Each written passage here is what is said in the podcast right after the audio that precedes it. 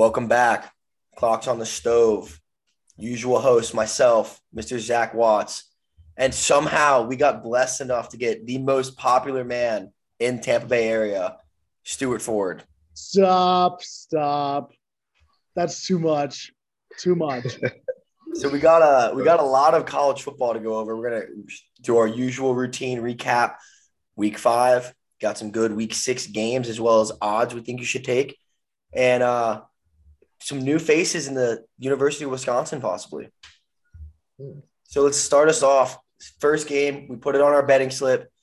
Number 15, Washington, headed over to University of Central Los Angeles and lost 40-32, which is crazy because I thought that was a lock. I thought UCLA was overrated. They barely beat South Alabama by a freaking 1-point game-winning field goal. Mike Penix was on a Heisman run. Everything seemed to look like this is crazy. But Stuart Ford was like, hey, man, not so fast. Don't throw on them Huskies. I mean, Grayson, Texas, I think you texted Caleb and I. He's a friend of the pod as well, clearly. What was it, 2 hours before the game? And you go, Washington's a lock. And I had already locked in my UCLA bet. I said, dude, the line's way too fishy. DTR is going to snap. Penix, I mean, I loved him at Indiana. Then he had the injury, looked terrible last year, comes to Washington. I still love him as a player. But, I mean, you just got to pump the brakes. It's week 4 or 5. I mean, when everyone's talking about a possible run or something like that, always pump the brakes, especially with a team like UCLA. It's still a big name, you know. It's a Pac-12 game. So I saw right through that line. I'm sorry you lost on that, but yeah. And I didn't throw on it. So actually, thank you for that. So I have this new, like I would say like betting mindset now, where I look at a game on Friday, right? I look at a Friday night game, and I'm like, all right, this is the game I think if I was going to bet, I would bet on this. Okay, so for example, I was like, I'm gonna bet Washington minus, because it was 3.5 when we did our pod, and then it went to 2.5 when the game started. And I was like, all right, I'm gonna slam Washington minus 2.5, but I didn't touch it. And then it lost, so I was like, I'm not betting this weekend. So what I do now is I do a mental bet on Friday. If it hits, we're looking good for Saturday and Sunday. If it doesn't hit, we stay away. There's just no reason to lose money. That's one strategy. That's one strategy for sure.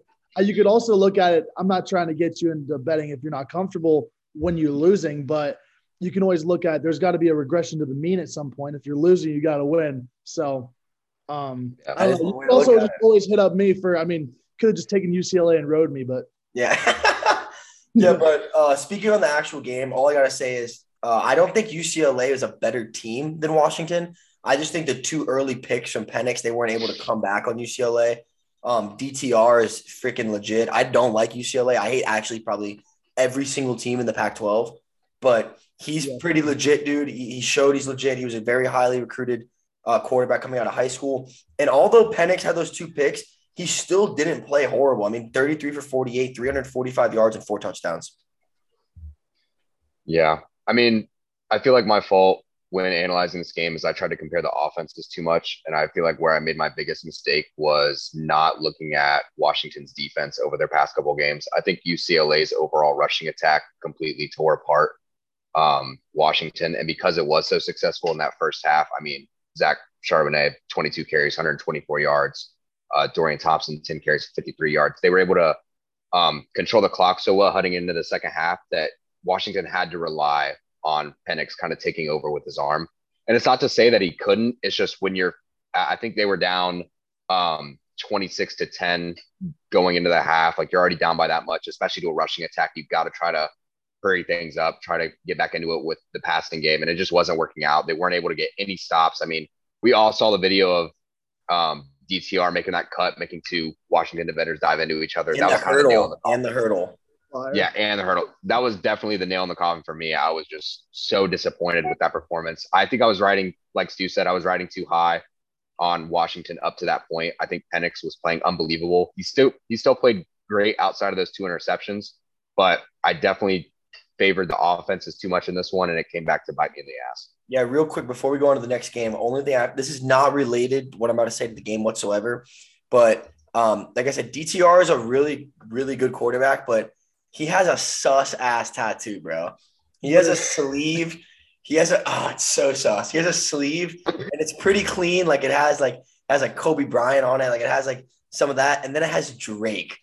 He has a tattoo of another grown ass man that's alive on his body. Yeah. He has a Drake tattoo on his forearm. Jeez, get a lyric or something.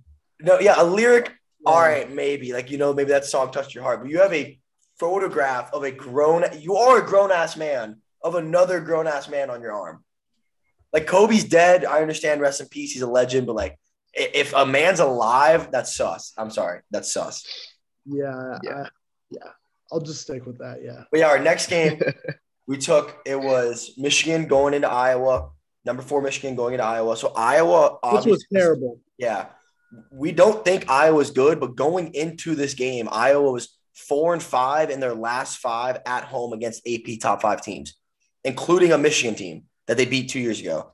So I'm thinking, all right, we took Iowa plus 11. I'm like, Michigan's offense is doo-doo. Iowa's offense is also doo-doo, but their defense has been pretty good. They've been holding teams to low score. There's no way Michigan's going to put up more than 11, and they fucking do. They beat them 27-14.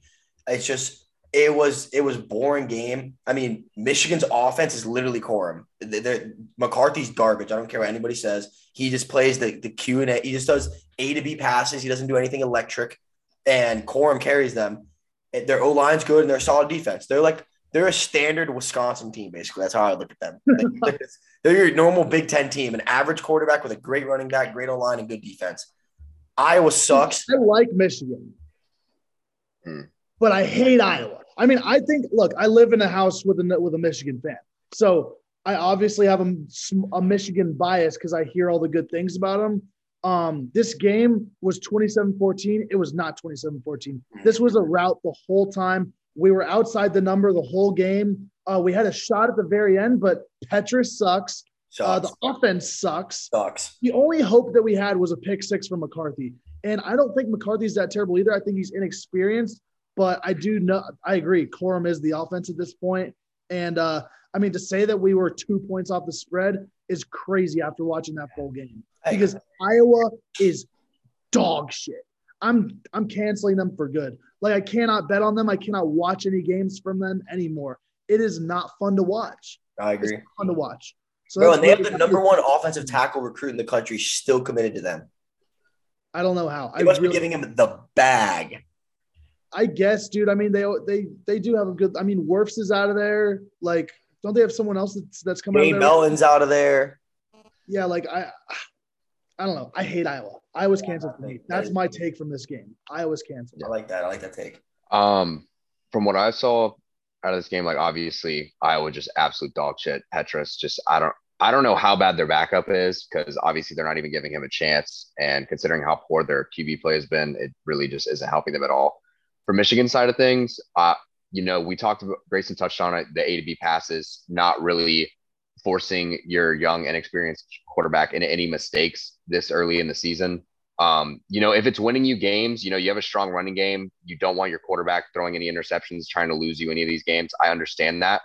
But look, if we're being honest, if you're a top 4 team right now and you envision your team as a college football playoff team, you have to start forcing McCarthy into some difficult situations where he has to make some big time plays. Because I promise you, once you get into the late games in the season, you get to that Big Ten championship, you get to the college football playoff, you're going to have your quarterback play step up a ton. And if you're just going to keep coasting by just spoon feeding him essentially with these baby ass plays, only like either behind the line of scrimmage or 2 to 3 yards downfield, you're going to get caught against one of these better defensive fronts. And I think it's going to come back to bite him in the ass. Look, no issue with it now. Corum has been amazing, 29 carries, 133 yards this last game.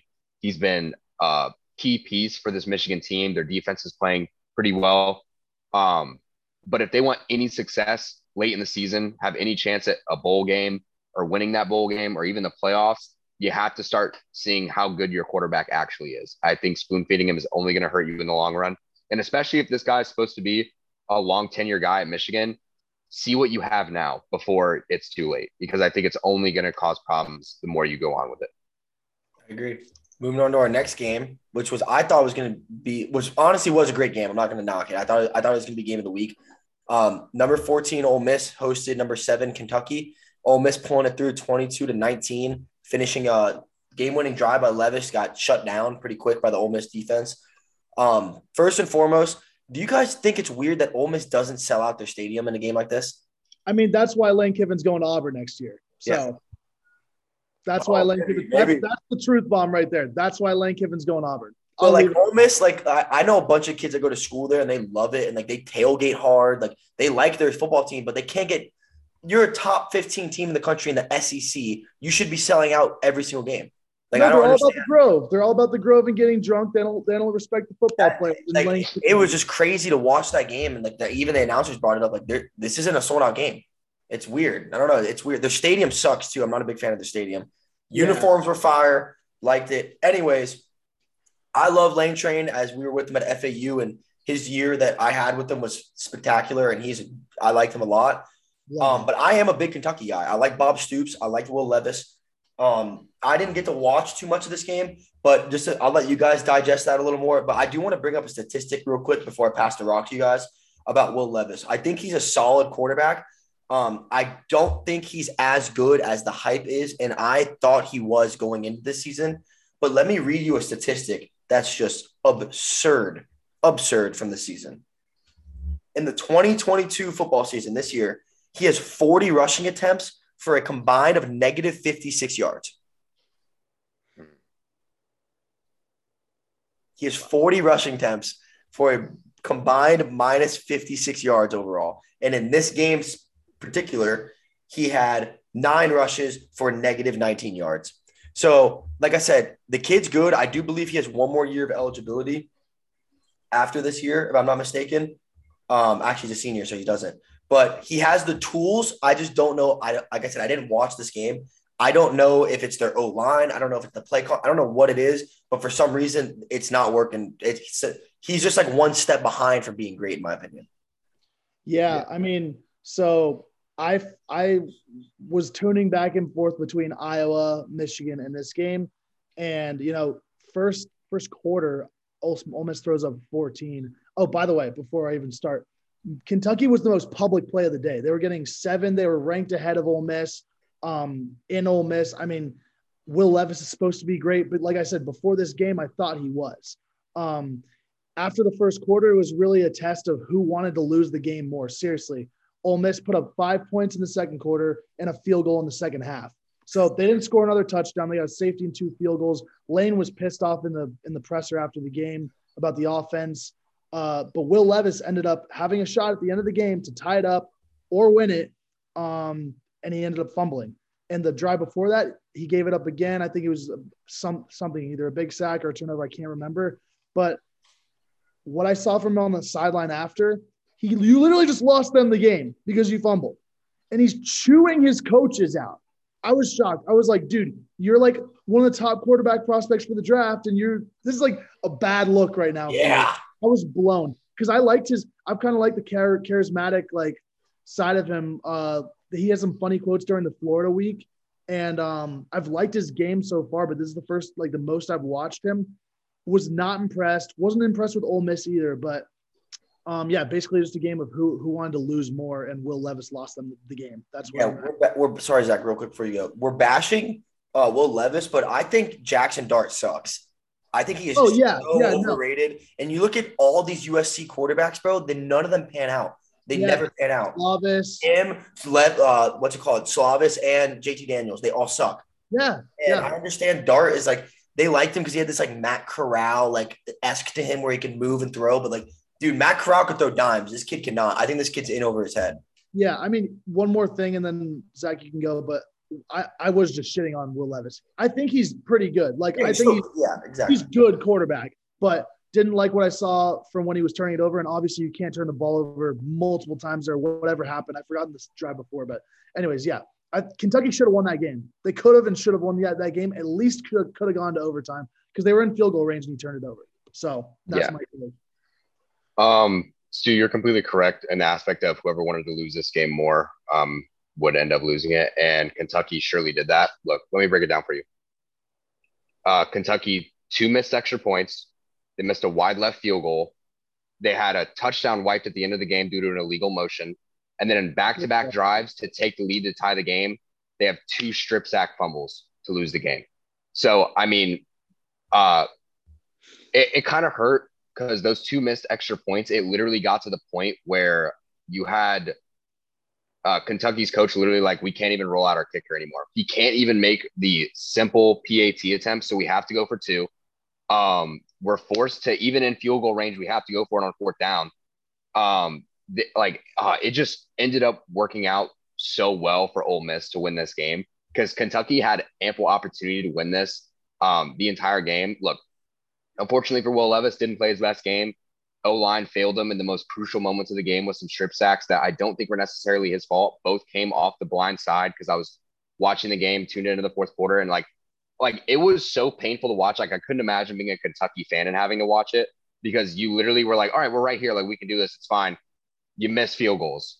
You have your touchdowns taken back to penalties. Your guy's getting strip sacked. You get the ball back. You get strip sacked again. Like, dude, what else can go wrong? Like, it just, oh my God. And the fact that they lost by 3 points, like that literally gets taken away if your kicker just makes his extra point attempts and is able to make his field goal. But it just shows that recruiting kickers matters and they win and lose you games. So, you know, I know some people abide by saying like, you know, we shouldn't have kickers. They don't really matter to the game of football, but I stand by that they are the most important. Special teams is a third of the game. It will win you and lose you your games, and this was like a key proponent, especially in this game. Completely. That's just this next game, Zach, I'm going to let you take it over because you're the one that had the pick that hit for this game as TCU dismantled number 18 Oklahoma 55-24. And when we did our pre-pod outline, Mr. Zach Watts here had, I got a feeling in my cojones that TCU's taking this one. Sonny Dykes has got him. He's taking them somewhere. And I was like, you know what, Zach? Last time you said this, it hit. I'm gonna let you rock it again, and it hit. So I'm gonna let you break this one down, Zach. Yeah. You know, I didn't think it'd be this bad. I think one of the key factors in this game, Dylan Gabriel, the transfer, ended up taking a really rough hit on a slide. I think they need to change the slide rule a little bit. I think it leaves a little bit of indiscretion for defensive players. They're not really able to make up their mind in time. And I think quarterbacks are taking advantage of that. They're sliding a little too late, drawing these penalties. But this is where the negative factor of that plays in. You know, you take a hit like that to the back of the head, you're going to be facing a serious concussion protocol. Look, I don't think Oklahoma was prepared at all once Gabriel came out of the game. Sonny Dykes seriously pulled away from this point on. I think Sonny Dykes has game planned an amazing season thus far. I think any opponent he rolls out in front of him, he's just been able to dismantle. I think I really bought into this team after I failed to realize where they were at in the SMU game. I thought SMU was still better from the roster that Sonny Dykes had built in that week prior, but it just shows you that coaching will win you games despite a lackluster roster. I mean, it should have been proven to me based off goddamn Willie Taggart, having to watch him be a head coach. But yeah, I feel like this was way more skewed than I'll take credit for. I didn't think it'd be this much of a blowout. I'm pretty sure we took the over as well, just because these are really two high-scoring offenses. I just thought Oklahoma's defense was bound to get exposed at some point, and Sonny Dykes was definitely going to be the coach to do it. So that's all I'll leave it at. Great performance by this TCU squad. I think they're riding a little bit of a high. That's why them heading up into this next week, this -7 versus Kansas, we'll touch on that a little bit more. I think that's a little sketchy. But, yeah, just really good performance by them. An upset that I kind of saw coming. I think rankings are a little bit skewed in some of these spreads. So I thought that was a good game to take advantage of. Stu? I mean, yeah, basically, I mean, I like Venables as a coach. I'll say that. I think two good coaches just face each other. I really do think he's going to build something at Oklahoma. I like how their defense, I mean, 55 points. They didn't show much that week, but so far the defense had been looking good. But the talking heads started saying Oklahoma's defense is it back, and then they just got run through. So I mean, that's what it is. You always got to fade that the analysis on TV. That's what I've learned at this point. But yeah, I don't really have much to say. As soon as Gabriel goes down, it's wraps. You know, they weren't prepared. Yeah, I don't really got much to say on this game either. But if I'm not mistaken, because I only caught the second half of this game, they were getting whooped before Gabriel got hurt, I believe. Like they were down by two scores when he got hurt, I believe. Yeah. before he went down, it wasn't looking good for them.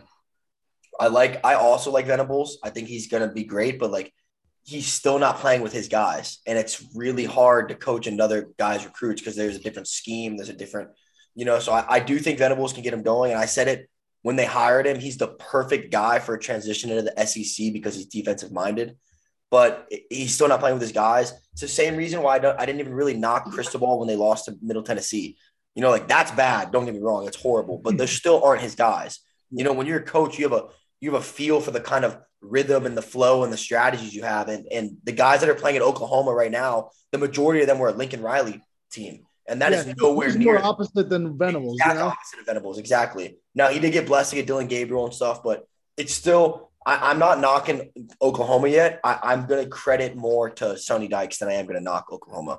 I agree with that. But going into our next game, this game was just like, dude, Utah hosting Oregon State. Oregon State had that 17-14 game against USC the week before where they should have won. Like, they literally should have won. They just turned the ball over so many freaking times. And it was like – I think it was Utah -10. And me and Zach are like, bro, there's no way Utah's blowing them out. And they just dismantled them, 42-16. I didn't watch the game. I honestly don't even have much to say on it other than the fact that the Pac-12 sucks and they all just beat each other. That's what it comes down to, in my opinion. I think it's the worst Power 5 conference, and I think there are seasons – I'm not concluding this season, but there are seasons in the past where the AAC would beat the Pac-12 and head-on with their schedule. That's all I can say about this game.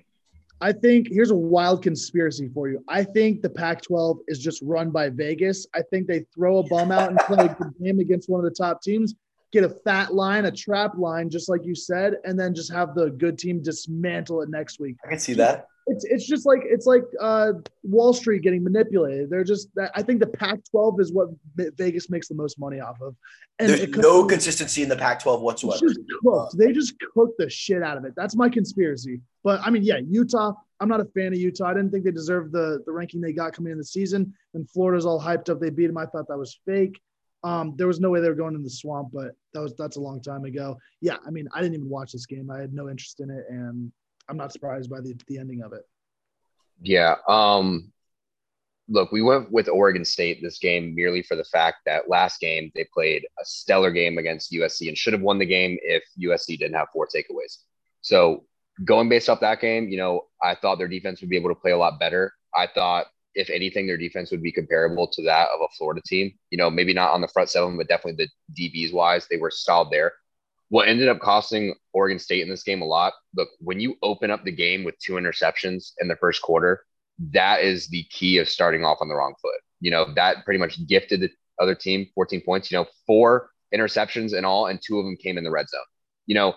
If I were to tell you that this Oregon State team had over 400 yards of total offense and 21 first downs, you would have thought they'd put up more than 16 points in this football game. But they didn't. They gave away a ton of points offensively by turning it over and not allowing their defense to really catch up or have like long sustainable drives where they could play like bend don't break. They were immediately put on their heels, which didn't help them at all. And they were down 42-16 going into the fourth quarter. So the fact that they didn't even put up another touchdown shows that they didn't even care at that point. Like they got smacked in the face. They weren't ready for it, and they were already moving on to next week. Yeah, there was a pick six in this game as well. Like, oh, my God, dude. Like, everything just went wrong that could have went wrong. It's kind of crazy how our 2 biggest locks of the week were both Pac-12 games, and both of them we lost because both games started with two interceptions. Yeah. One more thing I'll add. Look, if Oregon State had kept this game closer, before halftime, they were averaging 5.2 yards per carry and 130 yards on the ground. But obviously, once you go down at halftime and going into the third quarter, I think it was like 28-13, something like that. Like you're screwed. Like you have to end up throwing the ball. Their quarterbacks weren't that good. I thought their rushing attack was going to keep them in this game to keep the spread below 10. That was my entire thought process going into it. But, once you're down that much, you're obviously screwed. And there's no way to bounce back, especially with a team that doesn't have an established quarterback. They brought in another quarterback who also threw 2 picks on 7 pass attempts. So that doesn't help you either. Just completely embarrassing. Like I was so pissed off afterwards, just like looking at it and being like, wow, I really wanted to bet on any Pac-12 team. I don't think I ever want to again. Yeah, I'm never touching a Pac-12. It's an embarrassment. Yeah, it's an embarrassment. Yeah, it's cooked. That's all I got to say. I know it is. I'm going to find out one day. That's going to make that my life's work. Stu's going to be on his deathbed and be like, I know the answers. I mean, Pac-12 is going to be dead by then. It's just they'll be long gone. They'll be long gone. But our next game is Alabama went to Arkansas and dismantled them per usual. Alabama 49, Arkansas 26. My takeaways from this game, first of all, I was huge on Arkansas coming into this year. Me and Zach both were. Like, their offense was so – like, they had a pretty standard SEC defense, and they had a very diverse offense that you don't see in the SEC, where they had games last year where 8 and 10 people had a rushing attempt. You know, they move the ball around, and that's very hard strategically for a defense. I like KJ Jefferson a lot. And in all honesty, if you watch Texas A&M game, they completely outplayed them. And they kicked a field goal that hit the top of the goalpost and bounced forward instead of backwards. Like, they should have won that game. And there was a point in this game where it was close. It was 28. It was 28-23. Alabama going into the fourth, and Bryce Young gets hurt. You know, there's a lot of, oh no, what's going to happen? And then Alabama's, and they put up 21 in the fourth quarter to just take them away. We had Alabama plus 17. I don't understand why it's taking this long for Alabama to finally get the number one spot. I don't like Georgia had back-to-back bad games. And that game against Texas was freaking ugly as hell. But dude, I feel like there's no preseason in college football. So the first 2 weeks are kind of feeling it out still a little, but I think Alabama's going to Alabama. I don't know the update on Bryce Young of if he's coming when he's back or not, but either way, they're playing Texas A&M at home this week. I think they kill them. I'm actually kind of disappointed in this game. I thought KJ Jefferson was gonna expose them a little more, but I mean, Alabama's Alabama, dude. They're a force to be reckoned with. That's all I gotta say. Yeah, I actually had fun watching this game. I was with Garrett, so we had Oklahoma State in the other game, so we were going back and forth between games, and it was a blowout at first. So I was really just a courtesy watch on my part. I don't really, I hate Alabama. I'm an Auburn fan, but. I agree with you, Grayson. I'm an Arkansas guy, dude. I like KJ Jefferson, and this game got exciting when Bryce was out. This was getting closer and closer and closer. I mean, and then at the end of the day, Alabama was just going to pull away.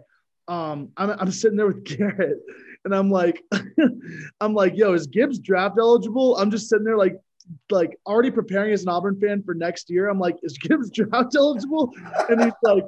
He's like, nope. And I'm just like, fuck. Like, I don't even want to play him when it matters because it maybe, I mean, hopefully it will matter next year for Auburn. But yeah, I mean, Alabama, I think Georgia deserved the number one spot up until this point. I saw your TikTok going through the top five, and I thought it was really interesting. I'm going to say that. I started off the TikTok with, this is going to cause controversy. Yeah. That's why I kind of just stopped and started there for a second. I guess I'll just say it for later, but that was a very interesting TikTok. But all in all, hate Alabama. I think I'm an Arkansas guy. They're going to win outright next week. We'll go through that later. And fuck Gibbs because he's going to cause some issues down the road for me as an Auburn fan. Amen. Yeah. Look, I'll say this. Alabama has an answer for everything. Yeah, they could literally have a We Are Marshall type incident, and Nick Saban would probably trot out a 22-man team, and they would still be able to win a football game. He's a whip. So confident. He is insane. I mean, obviously, what it came down to, Bryce Young went out. What did they do? Went to the rushing attack. You thought Arkansas would be able to stop that? Nope. You have a 20-year-old Jahmyr Gibbs who is literally people are donning as Alvin Kamara Jr., who is literally impossible to bring down in any context, whether it be you hand the ball off to him inside or outside the gaps, whether he gets the ball in the passing game, this man is so untouchable. It is insane. 18 carries, 206 yards. I really don't know what else you could say. Look, we had a lot of praise early in their season. Arkansas was hot, 3-0, broke the top 10. Then you end up with losses to Texas A&M. Now they bounce back and lose to Alabama. Look, tough draws, I get it. I'm not too high on Texas A&M personally. I thought that was a fluke game. They should have won. Just, some offensive mishaps ended up costing that game.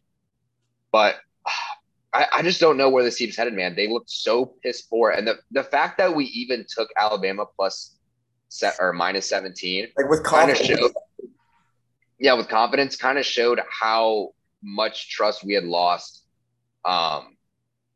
in Arkansas. Another thing I'll say from Alabama's side of things, you know, is Bryce Young really really that guy? Like, is he that good to be considered a top quarterback prospect in the NFL? Like, he's not. We were already look, I could understand if you had issues with his size. You know, he's a little bit undersized with his height and weight. He isn't that big of a guy. Would he be able to sustain a lot of the hits in the NFL? I understand those controversies. However, his quarterback play up to this point for the Crimson Tide has not, I wouldn't say has won them a lot of football games. Yes, that one play in the Texas game where he evaded a sack, that was great mental awareness to get out of the pocket and gain that first down. I'll give that to him.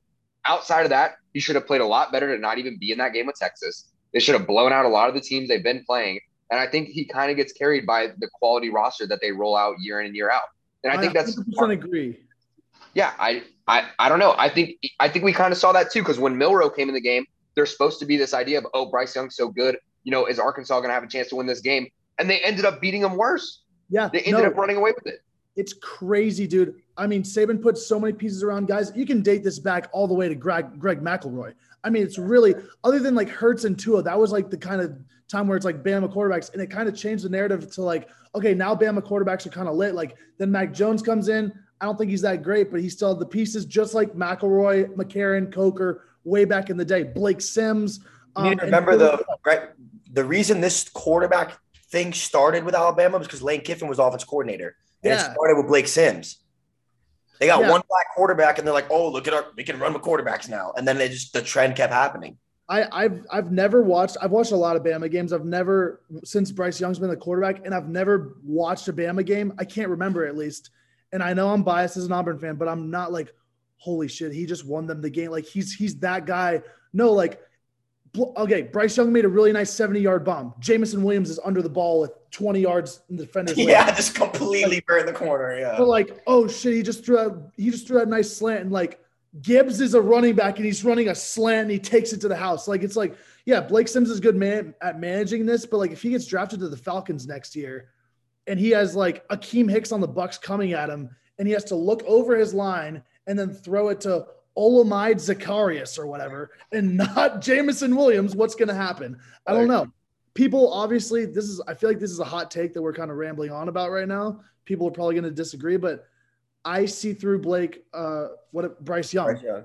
I see through him. I think that the Heisman should have went to Kenneth Walker last year, personally. He was the least deserving Heisman I've ever seen. I don't think anyone deserved a Heisman, personally. I don't know, dude. Mariota's Heisman run was a little sketch too, in my opinion.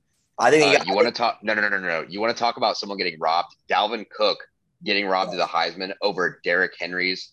Yeah, literally didn't really do much. He was just an oversized fucking human that was a specimen that everyone overrated because he was so good. But if you look statistically, dude, Dalvin wiped the floor with him in every statistical category. Yards per carry, yards after contact, receptions, receiving, total rushing yards, touchdowns, like every category he whooped his ass in. And then they were like, no, let's give it to an Alabama running back. Why? Because they made the playoffs. Yo, another robbery. If we're gonna keep on with the robberies, this one might get some controversy from you guys. Devontae Smith winning the Heisman over Jonathan Taylor. Jonathan Taylor was a back-to-back Doak Campbell winner, only guy ever in the history of the sport to do it. Broke the rushing record and broke the rushing touchdown record, and literally carried Wisconsin to the Big Ten championship game where they almost beat Ohio State. What did Devontae Smith do? He just had a quarterback that had 15 seconds of time to sit in the pocket while he burnt corners. Like, I'm not saying the guy's bad. Like, I still think he's a good Heisman. I just think that was a robbery. I have one more robbery, and this will always piss me off to this day. Christian McCaffrey's senior year run and what they decided to. I think this was the one, because I think Dalvin lost it to Ingram, maybe. So I think Dalvin lost it to Ingram, but Christian McCaffrey lost it to Derrick Henry, I'm pretty sure. I could be wrong.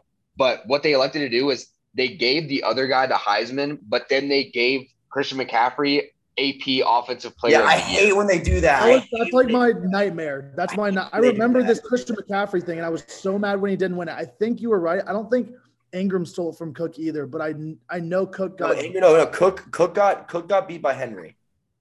No. Excuse me. Henry beat McCaffrey. Yes. And then I know that Cook lost to Kyler Murray. Yeah. I don't think I know Cook was not with Ingram. Really? I believe so. Let me double check. The Christian McCaffrey right now was Derrick Henry. No, but I was super mad about the McCaffrey thing. That's what I really was mad about because, I mean, what year was that? Like 15? 16 was for Cook. Dude, I think you lost it to Baker Mayfield. No, to Lamar Jackson.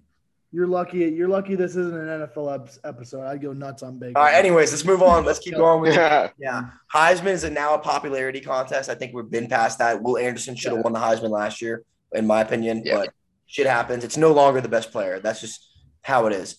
Agreed. This next game, I was extremely confident in, and I'm very glad we picked it. Number 9, Oklahoma State went to Baylor and beat them 36-25. Let's take a step back and a rewind here. December 4th, 2021, Big 12 championship game. Oklahoma State's ranked 5th in the country, okay, playing Baylor, who was, I believe, 11 at the time.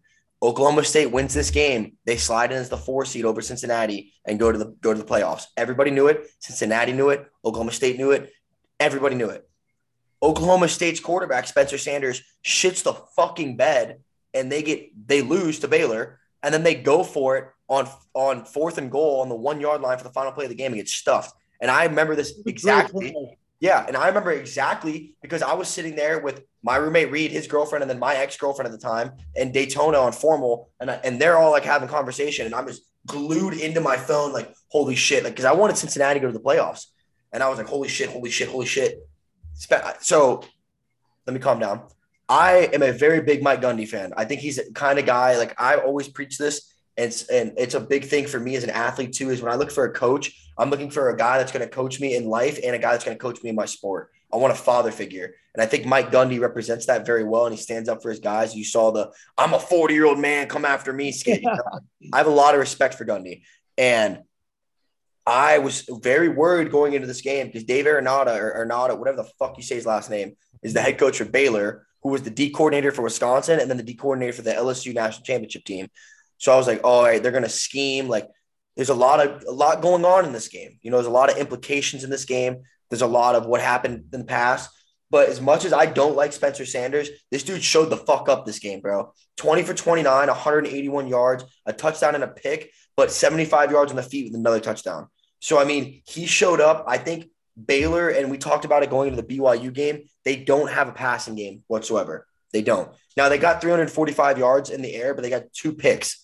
And it's like they're like opening up, but they're like driving and then punting and then driving and then punting. They're not like, they don't have like an established attack on offense. And I think that's hurting them. And you also see when they're getting 6 to 8 guys rushing the ball, and it's not like a Wisconsin team or an Arkansas team or an Alabama team where it's 6 to 8 guys and they're all getting 50 yards. They're all getting like 10 yards and 1 yard and 2 yards. So I think that lackluster of an offensive power is what's hurting Baylor. And I think Mike Gundy just had it going. I think that was his day. I like Oklahoma State. I like Mike Gundy, and I think they're right now going to ride through and take the Big 12.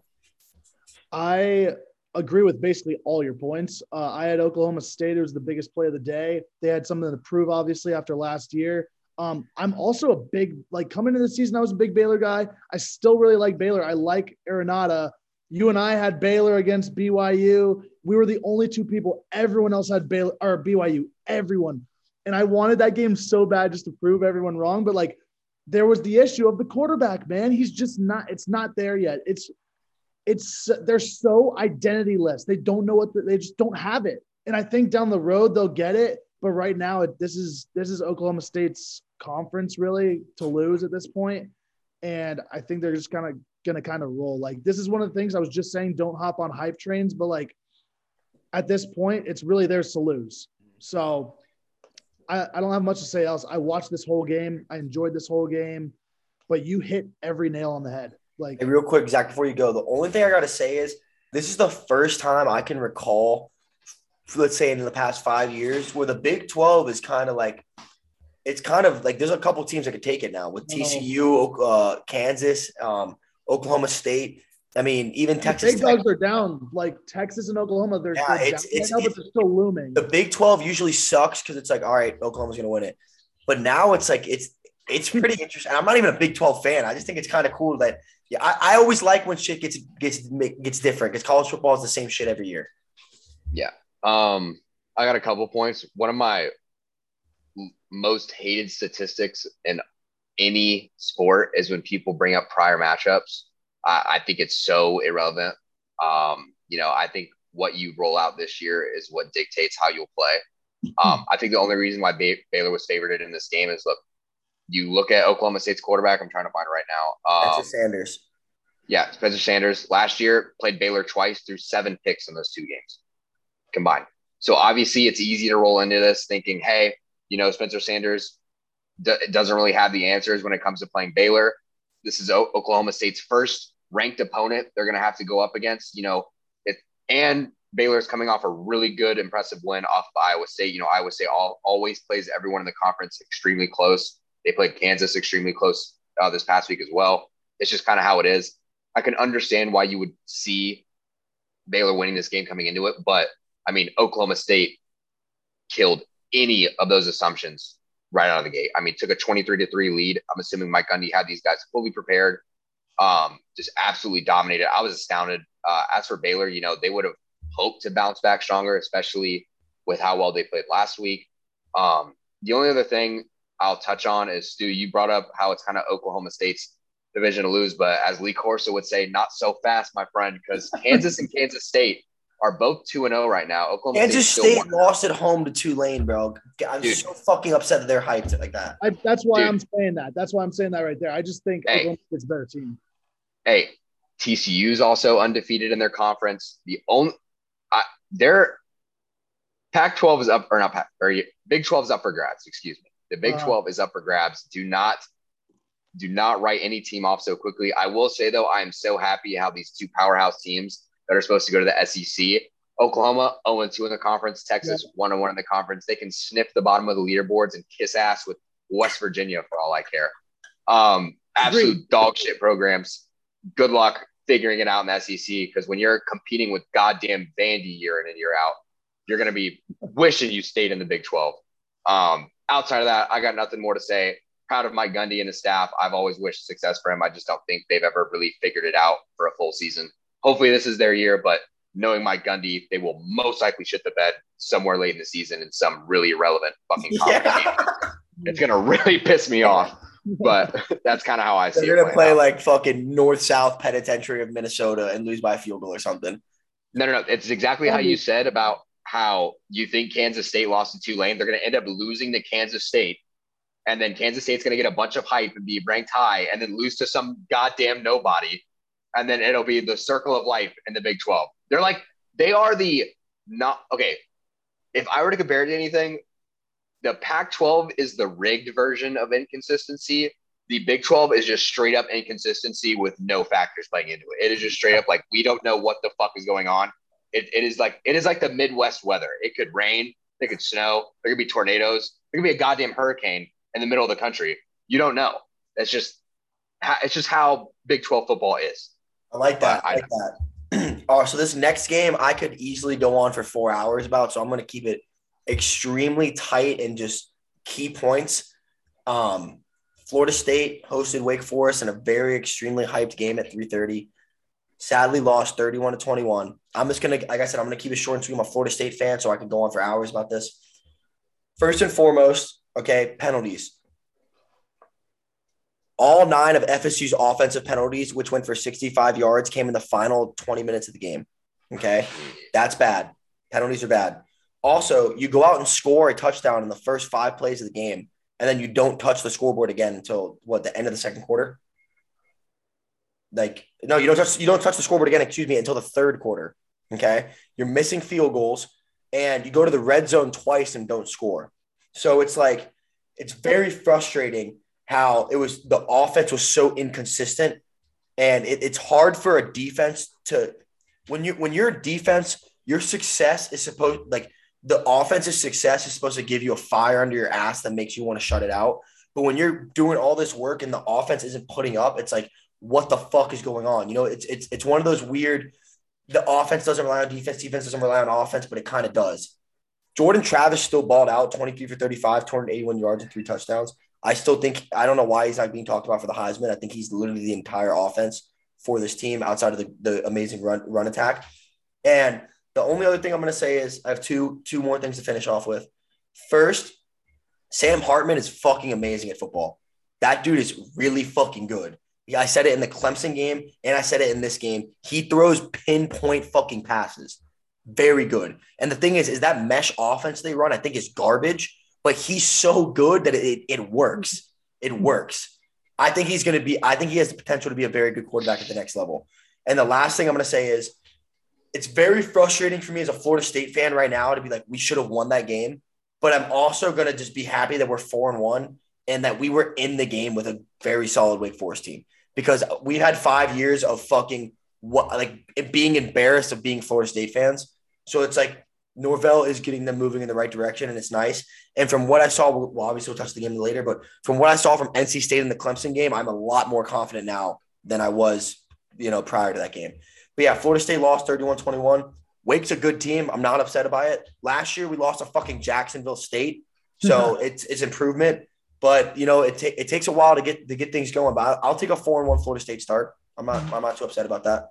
I had FSU -6. It was, and I was kind of excited. Like, I'm a Hartman guy, and I'm also a Travis guy, and I agree. Hartman just looks crazy. So good, dude. He's so good. So I mean, I was excited coming into this game. Like, we got a kind of a quarterback duel here in ACC, and it was just so annoying to watch. I mean, I was so annoyed watching this game, bro, especially with having FSU and just always being outside of the number. Like, betting-wise, it was annoying. As a fan looking for good quarterback play, like, consistent throughout the game, it was annoying. Like, if Hardman was on, like, Travis wasn't on at that point, like you said, the stupid penalties and stuff, they went to the red zone twice. It's just like, you've got to come away with points, especially at home. Talk about bad fans. I have a lot of friends that go there, obviously, just like probably all of us coming from Florida. But, I mean, no one goes to the games or stays at the games. Yeah, I know. No, but it was sold out. That game was sold out. I know, but it just – at the end, it's like it's kind of empty in here. Like, it's a 10-point game still, but I had -6, and I felt pretty confident about it, and it just didn't happen. Down by 7. They're down by 7. It's third and 8. All right. Like, the defense looks great, and Hartman throws the ball directly to the cornerback. Literally, like the most textbook pass you could have thrown to the corner, and the receiver just takes it from him. And my dad turned the TV off. He goes, "I'm gonna punch holes in the wall if I have to keep watching this." Like, it's just they were giving it to them, and they still. I'm done. I don't even want to talk about this game anymore. Zach can go. Good. Yeah. Look, the reason why I was so mad and I couldn't really figure it out. I was like, we lost to a ranked opponent. We're not where we should be. Why am I so pissed off? It's because, look, we were getting dominated on defense, but the moment Jared Verse checked himself into the game playing through injury, they stopped scoring. Every time he was off the field, we were also missing another key defensive lineman. His name's slipping my mind. I'm pretty sure he's an interior D lineman, but with your top interior D lineman out and your top edge rusher, I mean, the sack leader for the ACC versus averaging a sack per game up to this point, dude, every time they were on the field or he was on the field, they immediately stopped that Wake O-line. Where the game was lost realistically was in the trenches. I mean, we were getting pushed back in that mesh. They would immediately hand it off. We're not able to, their running back seemed to break the first tackle every time, averaging 3-4 yards a carry, it seemed like. That was painful. You have two instances where we should have come away with turnovers and our DBs just get absolutely shit on. We had a career high 11 penalties. Like I get it was a 10-point loss, but it felt like we should have won that game. I feel like the scoreboard did not actually dictate how that game went. Third down success was kind of a joke. We let up touchdown drives of 80 yards, 90 yards, and 75 yards. And that Travis fumble was kind of like that started things off. That was like kind of the downfall of everything. I'm not going to say too much. Quality won by Wake Forest. They did what they had to. God, it just sucks so bad. Outside of that, I mean, it doesn't get any easier. Florida State rolls in next week to a top 10 opponent in NC State. They lost, so never mind. They're going to be facing. The 14th. Yeah, top 15. An even higher ranked opponent in NC State, who's coming off a tough game with Clemson. So, I mean, both these teams eager to get back and try to win. But, you know, it is an away game. You're no longer at Doak. So they're really going to have to step up and have to clean things up, especially. Hopefully, though, they get burst back. I think that'll be the key in dictating how that matchup goes. But, yeah, it'll be interesting to watch. All right, so this next game, Kansas hosted Iowa State, beat them 14-11. I'm big on Jalen Daniels. I think he has been a Heisman frontrunner until this game. So we talked to Anthony Nelson, who's Duke defensive end, about Jalen Daniels. I talked to him on the phone right after the game. And he said, this Daniels guy is very good, but we gave them too many opportunities to be great. He's like, he's not as good as the hype is. And I'm talking to Nelson, and I'm like, dude, all right, obviously you're going to say that. You just played against him. Like, you're going to try to make yourself sound better. And then I watched this game, and I was like, he wasn't lying. Like, Daniels struggled this whole entire game. He went 7 for 14, 93 yards, and then he only rushed for 9 yards. So, like, yes, he got a rushing touchdown, but he didn't, like, impact the game entirely, if that makes sense. Like, he didn't, like – now, Iowa State's extremely well coached with Matt Campbell. I'm a huge Matt Campbell fan. You know, he's kind of who I want to go to Wisconsin. But I watched this game, and Iowa State should have won it. Like, they got the ball back on the final drive, and they just did. It was like they didn't know what was going on. Like, they were just so confused. I think they really relied on Brock Purdy and Breece Hall last year, and it's starting to show. And it's kind of like a rebuilding year for them. And, you know, that happens, bro. Not every school is freaking Alabama. Not every school is Georgia. You're not just going to have five-star backups. Like, there is such thing as rebuilding. And I think they're going through that a little right now.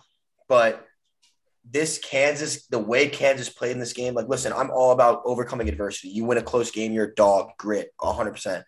But in a game where everyone thought you were going to kind of take it away, I don't know, dude, this game kind of it changed my opinion on Kansas a little personally. Yeah, I mean, this is arguably the biggest name that they've beaten, isn't it? I mean, Duke. Duke's 4-1, dude. I know, but like Iowa State's a bigger program than Houston. Duke. They beat Houston at Houston. I still think Iowa State's the bigger program. Yeah, I would say, yeah, I agree. I agree with you. But that being said, I am not an Iowa State guy, almost as big as I'm anti-Iowa. The whole state of Iowa, I'm done with. I just, for the past like years, I have just never been on the right side of these two teams, and I canceled Iowa. Iowa State's already been canceled for me. Can't stand them.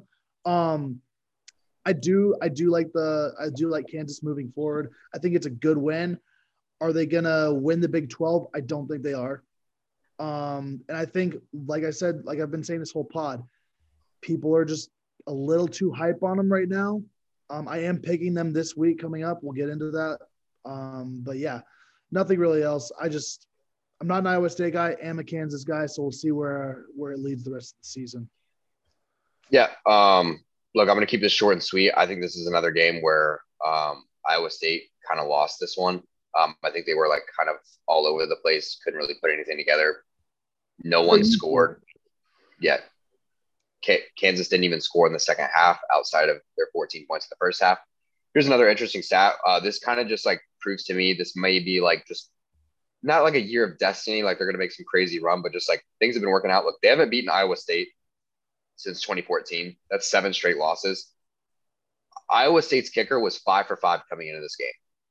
He had 3 missed field goals. Really? Two off the post and one with 30 seconds left and ended up losing him the game. Shanked the shit out of the last one. Shanked the shit out of it. And what do Kansas fans do? Rush the field. Bruh. I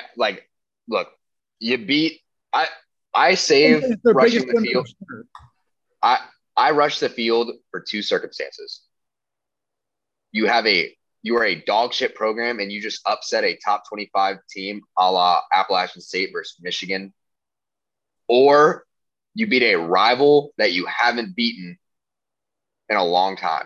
Or you win a conference championship. Or a conference championship. I'll give you that. Conference championship, fine. Is Iowa State really worth rushing the field over? I think it was not even the concept of going 5-0 is what they rushed, and not really the Iowa State win. They've been terrible too. So it's like I get why they did it. Like the fact that because I didn't watch the game. The fact that you just said they rushed the field, I'm not surprised at all because, like I said when I spoke, Iowa State is the biggest win.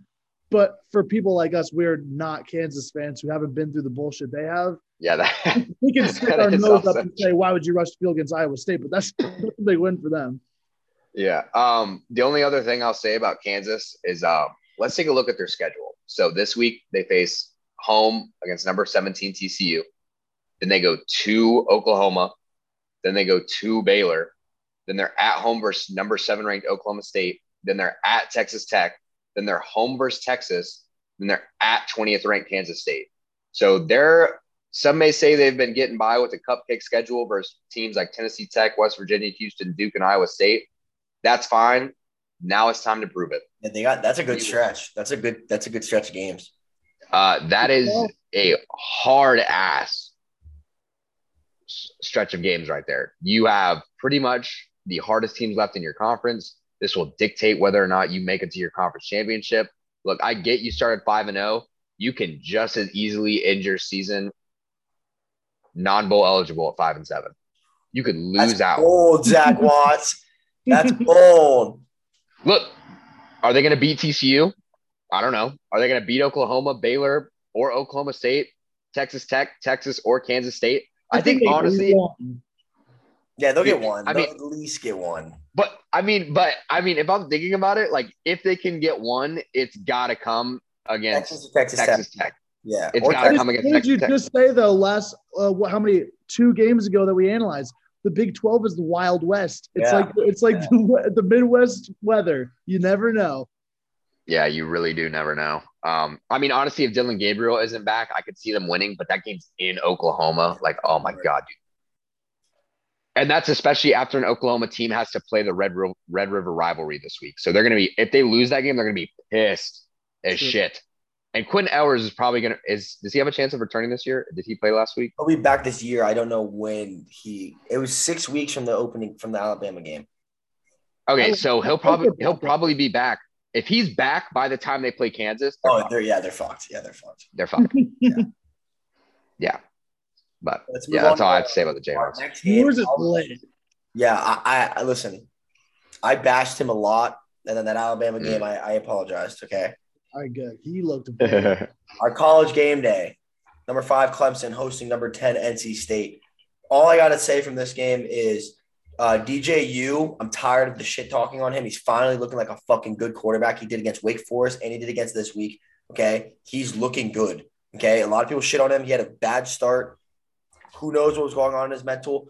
It's a lot to ask for a young kid to follow the shoes of Trevor Lawrence. You know, that's a lot to ask for. But I think that he's still very good. I mean, he balled out this game 21 for 30, 209 yards and a touchdown with 73 on his feet and 2 tutties. The other thing I want to say, too, is I think Devin Leary sucks, the quarterback for NC State. He only throws to Thomas. I watched the whole second half. He only throws to Thomas. He doesn't look at any of the other receivers. I don't think his motion and his throw is that good. I don't think he's that good.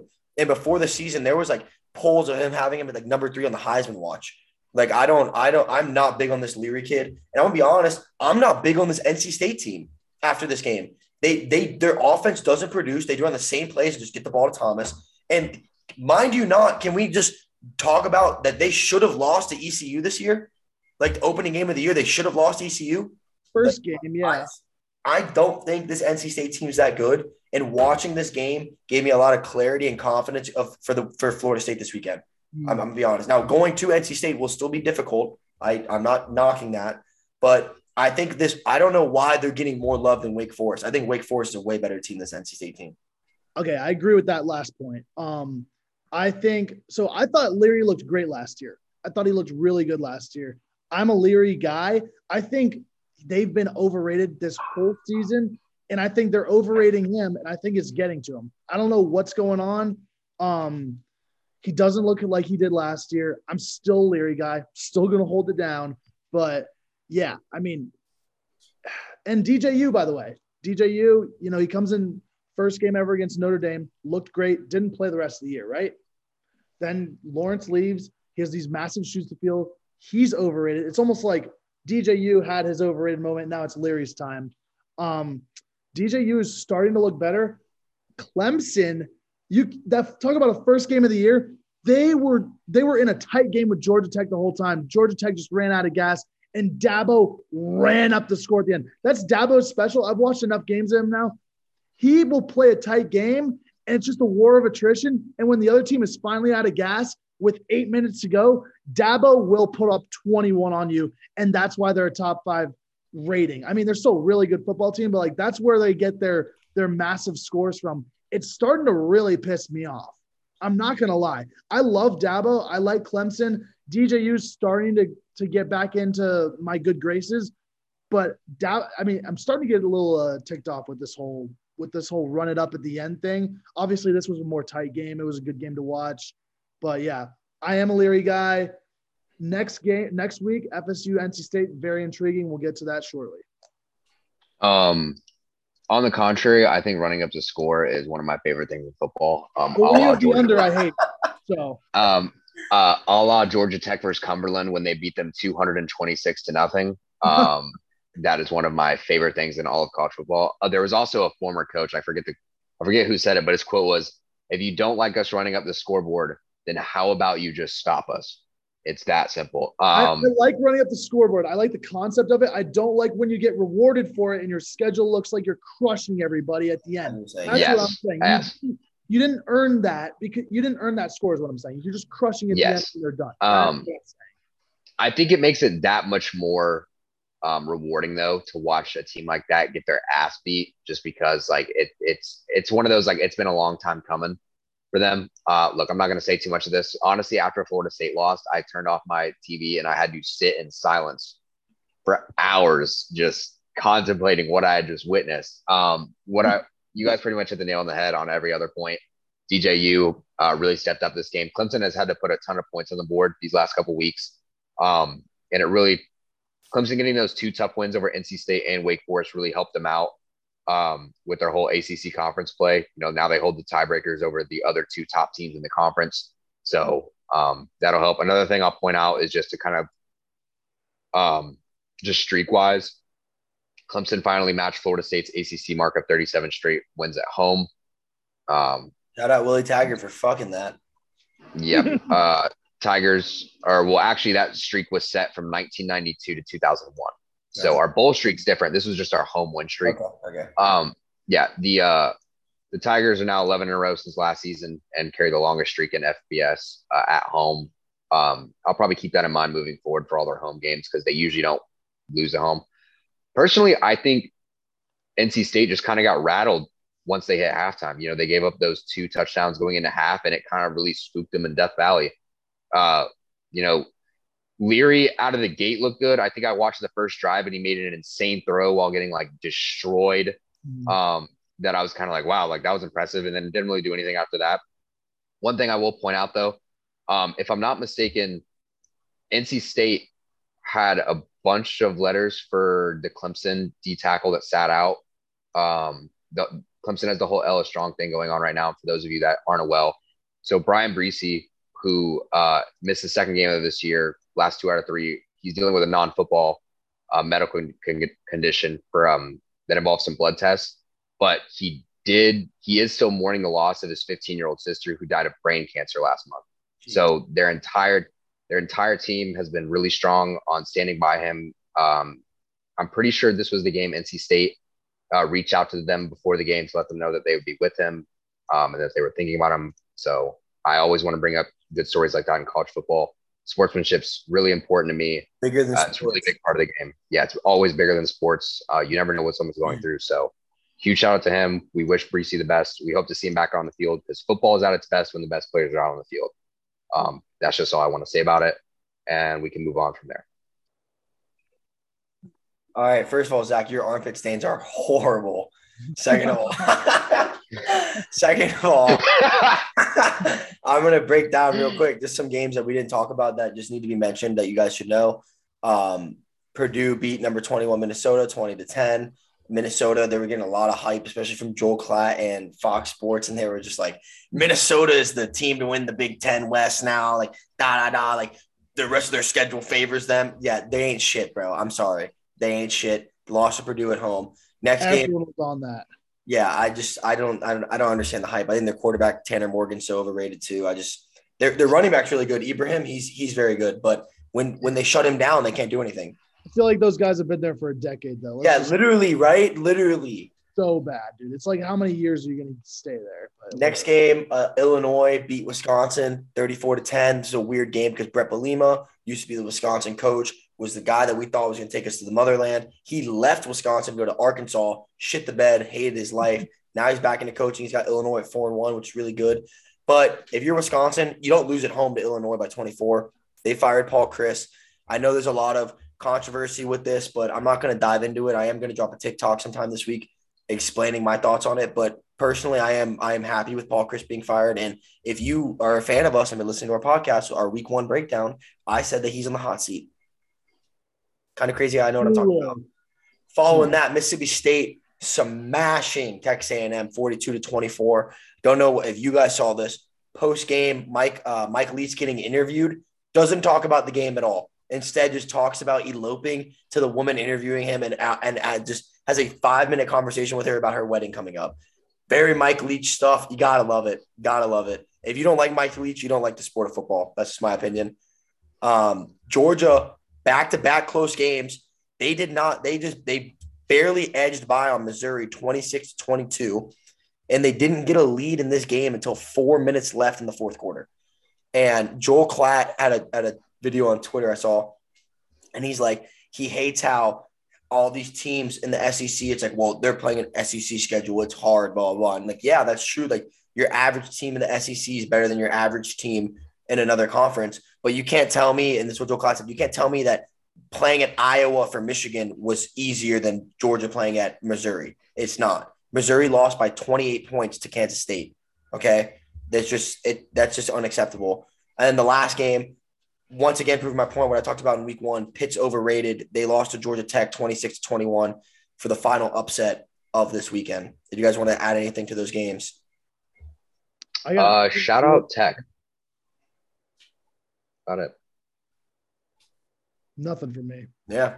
So let's get diving in to what you guys are actually here to listen to, and that is our week 6 preview. Our first game we're going to be talking about, the Nebraska Cornhuskers going to the Rutgers Scarlet Knights. But Scarlet will not be seen on this Saturday, as the Rutgers Knights will be wearing a blackout in honor of this game.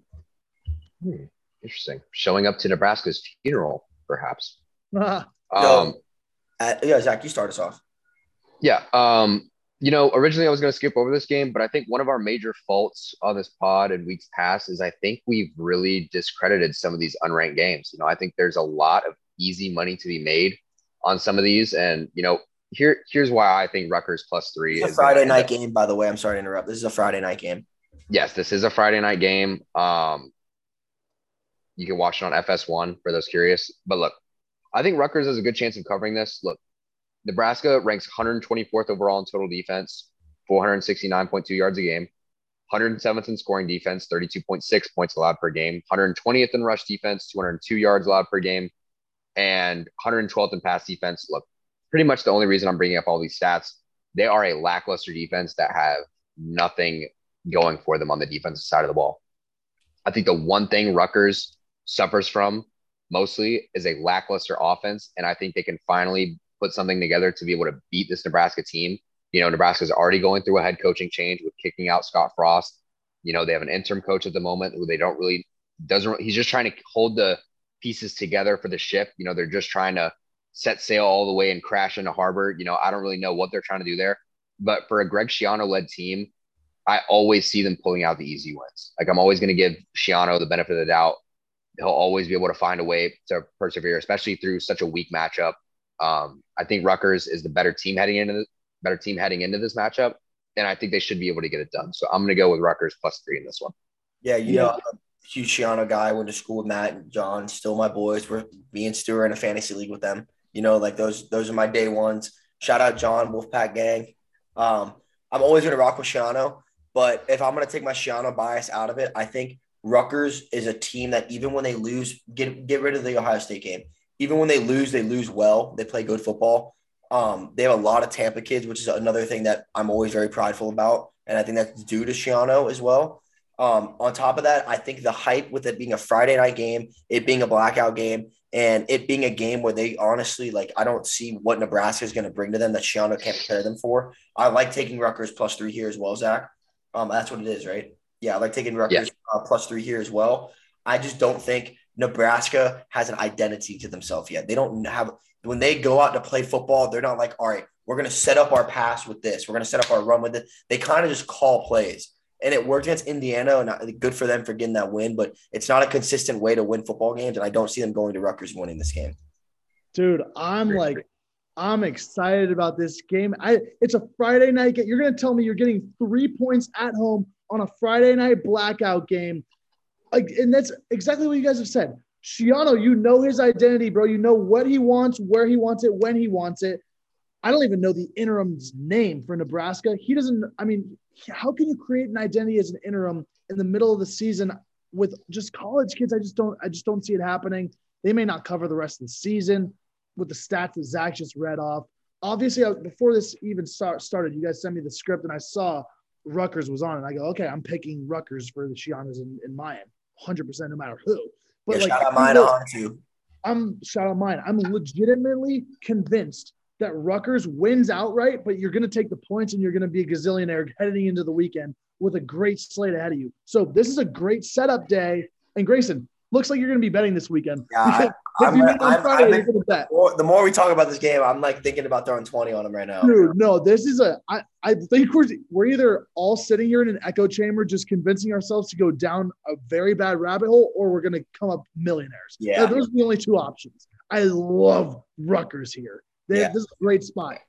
And maybe my favorite thing, they are so pissed off that Ryan Day fake punted against them. Bro, Shiano tried to fight him. You seen that? Yeah, no, they are going to come out rolling. I can't believe he did that. Fuck Ryan Day. That's bad taste. It's actually, I love when the blowout happens. That's bad taste. And the thing that pisses me off the most about that is how loyal and how much Shiano helped Ryan Day out. That's what I'm saying. That's the whole thing. If this was just like Dabo doing it, like I said, I don't like how Dabo roads up the score. That's a little different. I think that's kind of funny if like they have no relationship, but like Shiano, they're like friends. Like, yeah, they're friends. He's coming together. He's trying to rebuild his program and like back at home where he was. Like that's just bad taste, Ryan Day.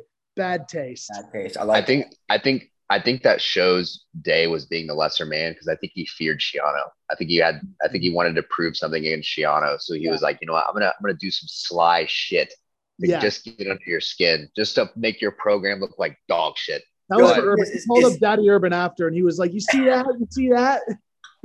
Oh yeah. The thing is though, it's like obviously, like I said, I'm biased because I love the Shiano boys and everything, but like he gets too much shit at Rutgers, like. When he was there, before he came to Tampa, before he was at Ohio State, they were ranked. They were a ranked national program. They were good. They beat a number 3 Louisville team with Teddy Bridgewater. Like they were a very solid team, but he left. They went to the Big Ten, which made so much sense for them, right? Like fucking genius. And then they suck. So he's in a rebuilding. It's hard to recruit to fucking Rutgers. You ever been there? It's fucking hard. Okay? Don't let him get a quarterback. Don't let them get a quarterback because if they do, I'm just saying, don't let them get. And look at their running back Paschal for the Chiefs so far this year. Oh, Pacheco. Pacheco. Like they fire. They're good, bro. They're good. He looks good. I'm not gonna get too much in the NFL, but he looks good, especially against the Bucks. I think the Bucks look bad too. Yeah, and also we're always gonna shout out athlete for Clocks on the Stove, Maya Hanatu. Came on. I think it was episode like 22 or 23. You can go check that out to see what we broke down with him. Super great kid, super good friend of mine. And of Stu's, he's going to ball out and eat this game as well. But let's move on. We're going 2 sacks for mine. And like, I know we sound so biased right now, and we are, but like, you gotta look at these numbers right now. A home dog field goal game, blackout Friday night. You gotta love this as a better, and not as a sharp. Let's move on. Yeah. I'll take over this next game because I wanted to add this in personally. Grayson, you brought up my pit stains, and I think this is the reason. You know, I had a feeling in my cojones, but I don't think it's much of a feeling in my cojones anymore. You know, when you're playing NCAA against your boy and you just have like a really weird feeling, so you start sweating a little bit, you're like getting nervous about the game. If I had a pit stain pick of the week, I'm rolling with Nevada -3.5 versus Colorado State. And let me tell you why. We're looking at the number 103rd ranked defense versus the number 104 ranked defense in all of college football. And let me tell you, this is going to come down to who has an inept offense that is going to lose them this game. And I think it's going to be Colorado State. And let me point out why. If we look at total yards, they're about even. You know, Nevada's got 281 to Colorado's 241. But I think one of Nevada's greatest strengths comes in the pass defense, and that's largely in part due to our guy, Bentley Sanders. You know, I believe he's – Clocks in the stove athlete, baby. No, huge proponent of this defense. You know, they haven't been playing well recently, giving up a ton of points, but, you know, at least they have a win on the year. Colorado State doesn't even have a win. I don't know why the line's as close as it is. But, look, Colorado State averaging 46 yards on the ground and only 195 yards through the air. If they try to beat them through the air, how much you want to bet Bentley Sanders gets another pick this week to add on to his interception total? I'm willing to bet that. And also, I think Nevada is just way more like going to outclass them. I think they just had a bad run of things of late. I think Watts on their D-line has been a huge proponent to getting in the backfield. I don't think Colorado State's line can hold up, and we've seen that just through their run game, their inability to run the ball at all. You know, and if they're going to try to win this game through the air, I just don't see it happening. Both teams are giving up over 400 yards of total offense. Yeah, it's just not a good look for Colorado State. Give me Nevada and another Friday night matchup. This game at 10:30. You know how I feel about those late night games. Anything can happen, and especially with two defenses as suspected as these, it's going to be an interesting one to tune into. So give me Nevada minus 3.5.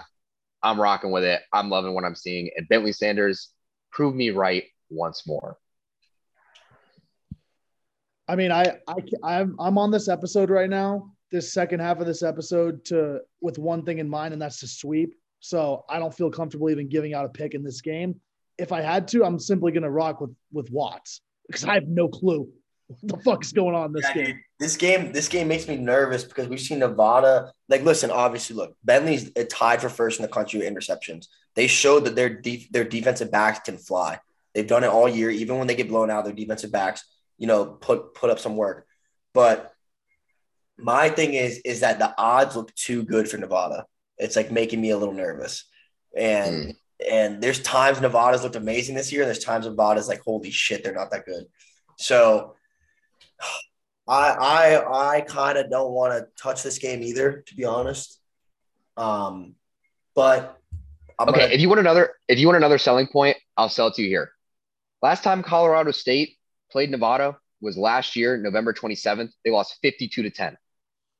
Yeah, I'm going Nevada here. Like I'm gonna ride with you, Zach. I'm gonna ride with you to the motherland. I'm gonna ride with you. I'll take Nevada 3.5. Look at this. This is the last five. I mean, they haven't even come close to covering a 3-point spread. They've lost everything outright. Let's rock with Watts here and let's move on. Dude, Colorado State in their last five, the most points they put up was 19, and that was against Middle Tennessee.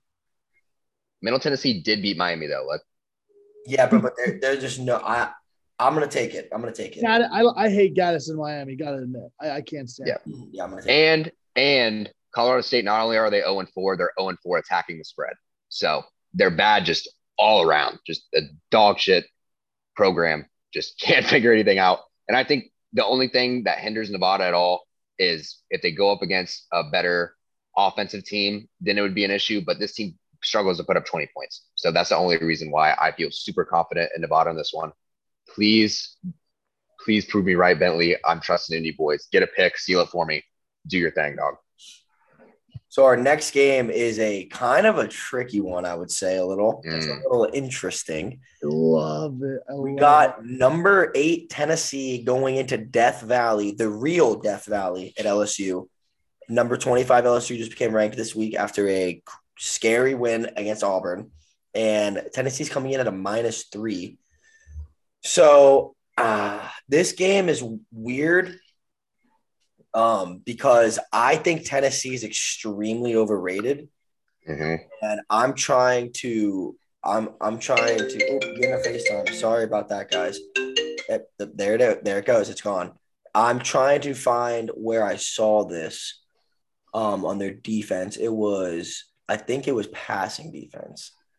Yes. 309 yards a game. Okay, so yeah, their passing defense is absolutely atrocious and ranks in at, I'm going to tell you exactly, I'm on the NCAA website. Tennessee's pass defense ranks in at 128th in the FBS. Wow. Hendon Hooker is good. I think he's a dog, but I don't think they've really played nobody. I mean, their two ranked wins were Pitt, who just lost to Georgia Tech, isn't ranked anymore, and then UF, who isn't ranked anymore anyways, who should have lost to USF. I am going to take, personally, LSU +3. I think Jaden Daniels is an extremely good quarterback, and they have a very talented wide receiver. And I can't remember his name. Number Butte. Yeah, and Butte, right? Yeah. I think that it'll be a close game, but I think Brian Kelly's experience. Dude, I'm just a huge Tennessee hater. Also, I don't think Hupel's that good of a coach. I think they're extremely overrated every year. They're like the Texas and the SEC. They get so much hype and then fucking go 8-4 every season. I don't see Tennessee going into Death Valley and winning. I can see them. I see them starting off hot and then just diminishing as the game goes on. I think the physicality and the experience of both Daniels and Brian Kelly will win them this game. I'm taking LSU +3. And that passing defense is going to get exposed by Jaden Daniels. All right. Well, I'm not a Heupel guy. I agree with that. I'm also not a Kelly guy. I've faded LSU every game this year, whether I'm betting on it or just saying they're going to lose. What happened in Auburn? 17-0. I mean, what happened in Auburn is what happened every single week in Auburn, that you go up as an Auburn team, but it shouldn't have been close. You're at LSU. Here's my thing with Tennessee, too. You say they're overrated all the time, and they are, but it's not warranted. They get it in early in the season, and it is early in the season, but they already have two big wins. They had the Pitt game. I know you see right through Pitt, but it was a big game at the moment. I agree. And they had the Florida game. So, I think 3 is too small here. I think a lot of people are going to be taking LSU at home with the points, especially after a big win in Jordan-Hare. I think I'm going to go Tennessee. And I was on LSU before the episode, but I just keep looking at this line. It's just too fish. Tennessee is my play, and I'm getting more and more confident as we continue to talk about it as well. I don't like Jaden Daniels too. I think Butte is good. I think he's very good. But I also think that Tennessee defense is a little better than it's giving off at 128 ranking. It's an SEC team, and we'll see what happens. SEC Anthony Richardson threw for 453 yards. Yeah, okay. Grayson just took away pretty much my only talking point, but I'll slide in there with that. Yeah, any team that makes Anthony Richardson look like a Heisman caliber quarterback, Jalen Daniels is literally going to look like the second coming of Jesus Christ when he steps foot on this football field. I disagree with this. I disagree, but hey, we'll see who wins. I'm going to also take LSU +3 in this one. Look, they're at home in the real Death Valley. I think Brian Kelly's only going to continue to figure it out with this LSU program. Look, like you said, Pitt was a big win at the time, but if we look at Pitt now, they lost to Georgia Tech, dude. Yeah. Maybe Pitt's just gotten worse as the season's gone on, and I think that Florida win was also a bit suspect. You ended up pulling it away. Somehow I feel like their defense won them that game, to be honest with you. Hooker obviously was going to put up points regardless, but some key interceptions there ended up winning it to him.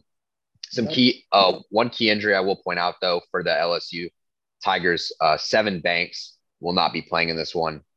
He will miss some significant time, so that'll be a huge hit for them.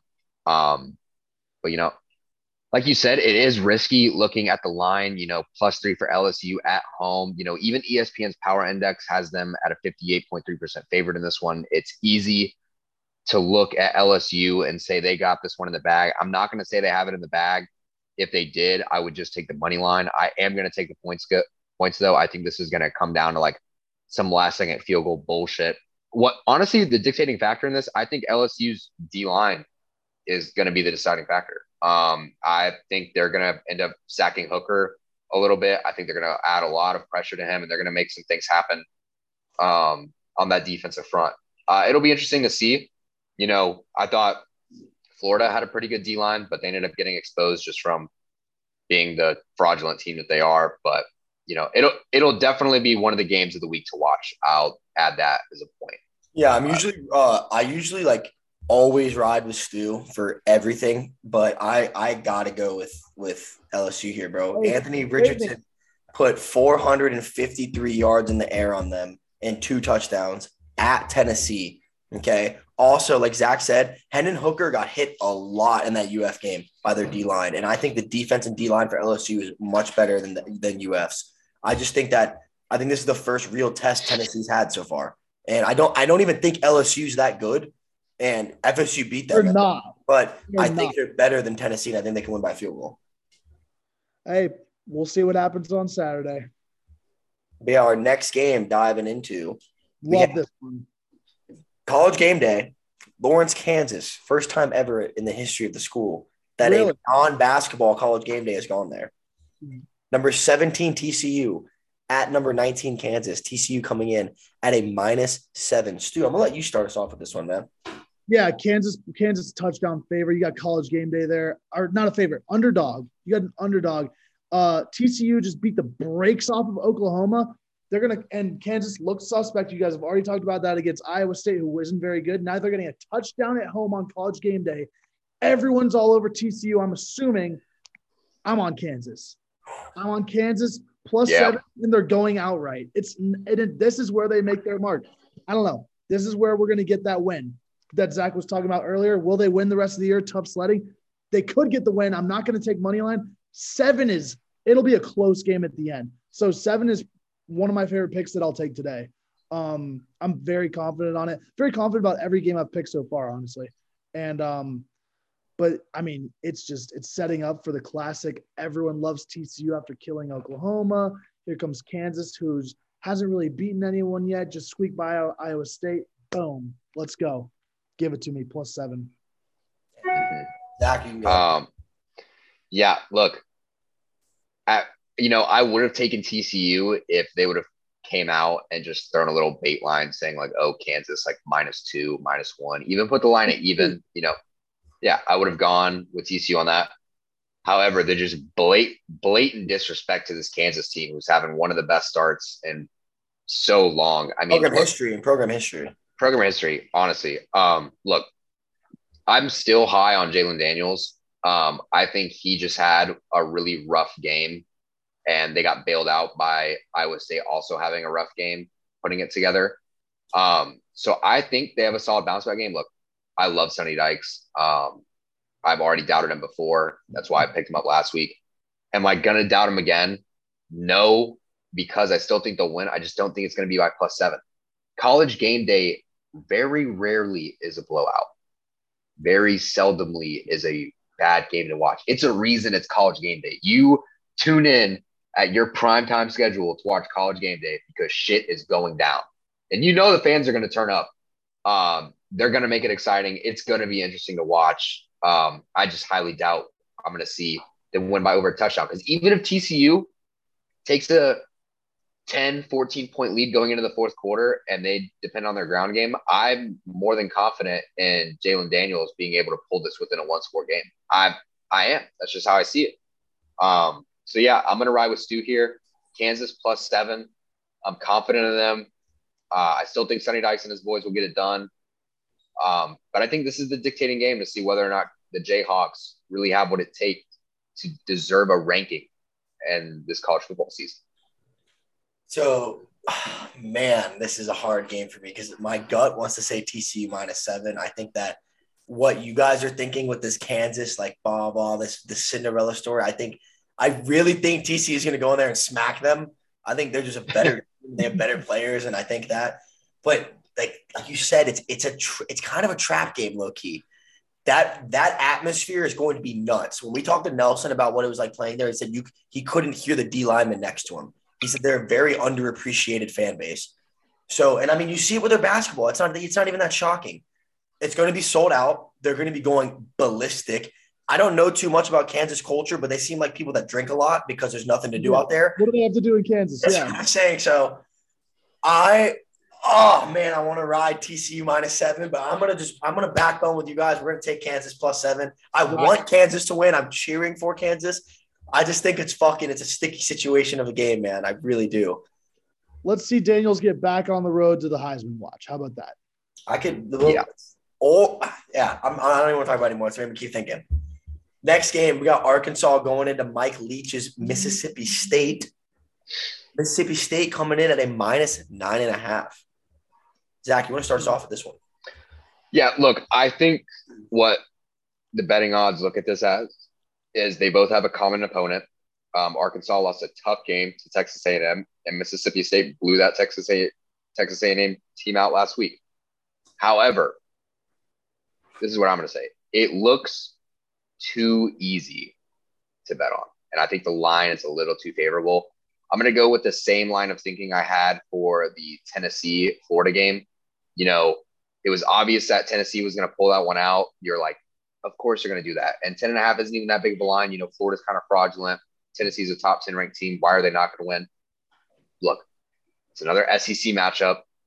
Arkansas has had a tough back-to-back games against top 25 teams. I don't like Texas A&M anyway. I think they were supposed to have lost to App State. I think they finally got exposed by Mike Leach's program. And I don't think Mike Leach's defense is really going to be able to contain Henderson as much as they did. I mean, the Alabama – yeah, Henderson, sorry. I just don't think they're going to be able – I mean, look at it this way. Alabama gave up 26 points to this Alabama team. You don't think they're going to put up even more on Mississippi State? It's really going to be more of a offensive-minded game. Now, I'm a little weary on that over-under 59. I kind of wanted to touch it, but I'm a little too weary about it. So I'm just going to stick with Arkansas plus 9.5. I think for an SEC matchup, it's a little too telling. And from a casual standpoint, I think anyone would take Mississippi State, but I don't have any faith in them. I really don't. Yeah, I don't have anything really to say on this game. I just think KJ Jefferson's even if they lose, I don't see them losing by 10. I'm going to take Arkansas plus 9.5 as well. This is – it seems too easy. 10 points, bro. I thought – I asked you guys when you guys sent me the games because I hadn't looked at them yet. I thought they were minus 10. Like, I thought you had a typo. Like, obviously, I don't think they should be a 10-point favorite, but, like, I am shocked. I don't like Mississippi State. I think they're – I'm just not a fan of them. Arkansas plus 9.5 is a very easy pick for me, and I feel like it's almost too easy. Scary. Yeah, we're probably gonna laugh about it when Mississippi State covers, but I'm taking the plus 9.5. Yeah, I'm gonna. Yeah. Our next game, you can't take Mississippi State minus 10 at home against a team like I think Arkansas is not that bad. So. Yeah. Our next game, crazy stat. So it's the Red River rivalry between Texas and Oklahoma. This is the first time since 1998 that one of these teams are not ranked going into this game. I personally – see, it's kind of iffy for me on this game on who to pick, to be completely honest with you. I don't know. Texas coming in at minus 7. We don't know the status of Dylan Gabriel. I don't believe it's been released yet. And the hit was pretty bad. He went unconscious, like he was out. This backup kid for Texas isn't bad either. Bijan Robinson, obviously, dog. I don't really know what's going to happen, but I kind of want to hit the over. I kind of want to touch the over. It's looking at me funny, but I'm gonna let you guys dissect this game. I don't really give a shit about either one of these teams nor this rivalry. Yeah, I really don't even know who to pick in this game, to be honest. I don't have a clue either, personally. Yeah. So the way I see it is I don't think Dylan Gabriel is going to play. And if that's the case, if Sonny Dykes was able to expose them without Dylan Gabriel, I don't think Oklahoma is going to have a solid chance against this program. Look, I understand it's easy to look at Texas and say, you know, they're playing with the backup quarterback. The spread's minus 7. It is a rivalry game. You know, it'd be easy to take Oklahoma. But I'm going to take Texas minus 7 here, and the reason is I already think Brent Venables was at a disadvantage with the program he came into. I don't think he was really put with any favors coming in there and trying to helping them out. You lost your transfer quarterback at Dylan Gabriel, who was playing pretty well. I'm not going to say he was playing great, but he's playing pretty well. And then you saw once he got injured, your team fell apart. You really don't have much of a team outside of that. Especially if you look at the defensive side of things, Oklahoma is giving up over 400 yards of total offense, nearly 200 yards on the ground. If you're giving up 200 yards on the ground with Bijan Robinson coming into this game, it's going to get ugly.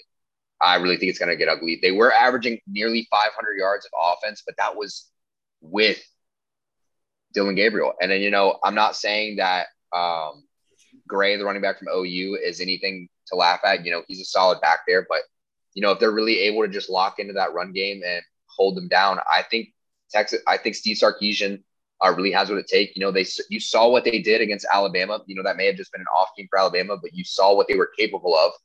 And I I really think they're just going to kind of pull away with this one. I'm going to take Texas -7, given that it's a rivalry game, given that it's not really in their favor. I just think it's lining up a little too well for Texas right now. And I think Oklahoma is just not in a good position with their whole quarterback situation. Am I good? Yeah. So the side is just super weird for me right now, especially like without us knowing fully if Gabriel's going to play. And you have to think that when the news comes out, if he's in or out, which we're assuming he's out, the lines are going to change. So this may be a different line by the time you listen to this. But as of right now, I'm not comfortable with either line. I'm going under 65.5. We'll buy it to 66 points, probably like -120 or whatever. I think there's going to be – so that's two backup quarterbacks in if Gabriel's out. If he's not – if he's in, he's going to have missed some practices. They'll be running the rock. It's a rivalry game. Oklahoma's defense hasn't looked terrible until the TCU game. I think they got really rattled when Gabriel was out. Venables is a good defensive mind. And I really think they're going to rely on Bijan Robinson to win them the game, Texas is. So give me that under for sure. Yeah, I like that. I like that a lot. Our next game, I'm going to let Zach take this one over because he's the one that really brought it to my attention, and I don't know how I feel about it. Texas Tech going into Oklahoma State. Oklahoma State coming in at number 7, Oklahoma State coming in at a -9.5. And a fun fact before I let Zach go real quick, this is the 5th ranked game in a row for Texas Tech. Yeah.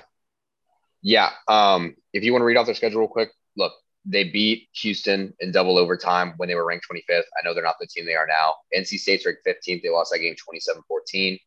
Played Texas, beat them in OT, and then lost to Kansas State 37-28. Look, Mike Gundy's program is heavily favored in this one. Spread's 9.5 for Oklahoma State. But, I mean, dude, like I said, it's just one of those Big 12 games that I just don't really know if it's really going to be a 10.5. You know, the over-under is at pretty much 69.5. It's at not -9 now. It's at -9.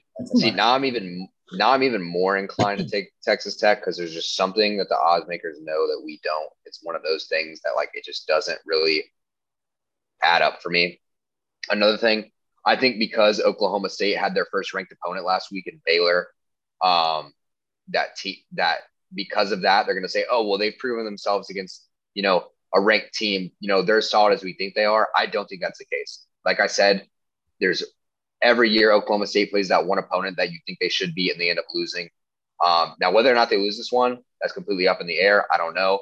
But I think because Texas Tech has played so many quality opponents back-to-back, I think they have a chance of keeping this within 10 points. I'm going to take Texas Tech plus 9.5.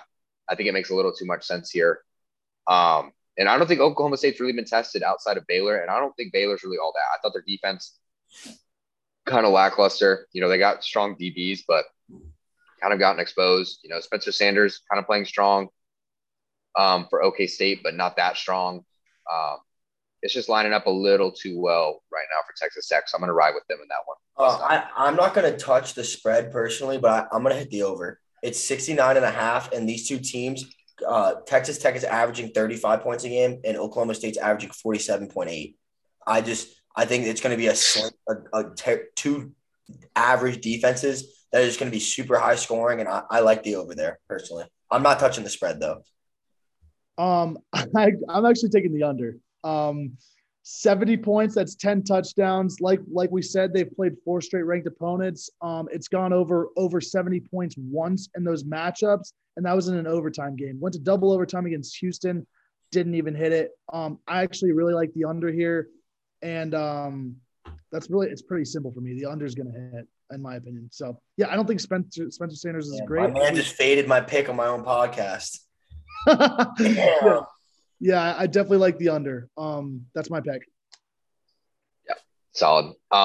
This next game, we have another ranked matchup. This one's really interesting to me because I don't know how to feel about it. I just wanted to bring it up because it is a top 25 matchup, and so many things can go wrong in this.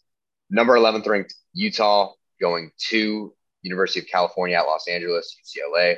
UCLA is plus 3.5, and I'm going to be honest. Every time I've gone against Utah, they have royally fucked me. Like I just continuously lose any time I bet involving a game with Utah. But damn, if I don't want to take UCLA in this one. DTR is kind of a machine right now. He has really impressed me. He's been doing a lot of great things this year. Utah hasn't even played a ranked opponent. If you can look at Florida as a ranked opponent, if you want, first week of the season, I don't see it as that. They even lost that game anyway. UCLA, though, beat Washington 40-32. I think their offense is a little more proven. Utah seems really favorable in this, but the line is just so close. 3.5 and for what? It's fish. I don't know. Yeah, it's very fish. Some would say even G-fish. But, I've been taking a lot of underdogs this week, and I think I'm going to stick to that trend. I want UCLA plus 3.5. I just think DTR has what it takes. I'm not too big on Utah and their program. I always think they get exposed every year. They could end up winning out, but I could care less. Give me UCLA and their program. I think they get it done. I personally, I'm not going to touch this game. I don't even want to. I'm not even going to bring it up. I'm not touching this game at all. Okay, well, I will. This game is like very intriguing to me. I did take UCLA last week, as we spoke about earlier. This is the battle, in my opinion, of fake teams because they've only beaten fake teams. UCLA beat Washington. Now they're ranked and they're 5-0. Washington was fake because they beat 11 Michigan State. I mean, I just think it's all fake. And so what I'm going to do here is think, okay, who's more hot right now? UCLA. But – this is the Pac-12 game. This is my conspiracy theory. A team beats a good team, and now it's the reverse. So they're going to lose. Utah's going to go in there. They're going to win the game outright. And I'm going to take their money line. I think 3.5 is bullshit.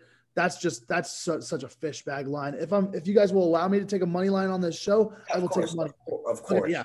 Because the money line's not like -500, it's -170. Yeah. So we'll go money line there, and I'm actually going to live with that, and I kind of like it. Like I'm going to probably put some on. I'm not even going to put my name or my pick to this game personally. I don't even want to. I like Utah. Yeah. Money. Fair enough. You know what? Just because of that, I'm going to switch to UCLA money line. Just because I'm feeling. I gotta match it. You know, if I'm already going with the underdog, I might as well say they're winning outright. It's Pac-12. Yeah. If you're losing by less than a field goal, that's not very Pac-12 of you anyway.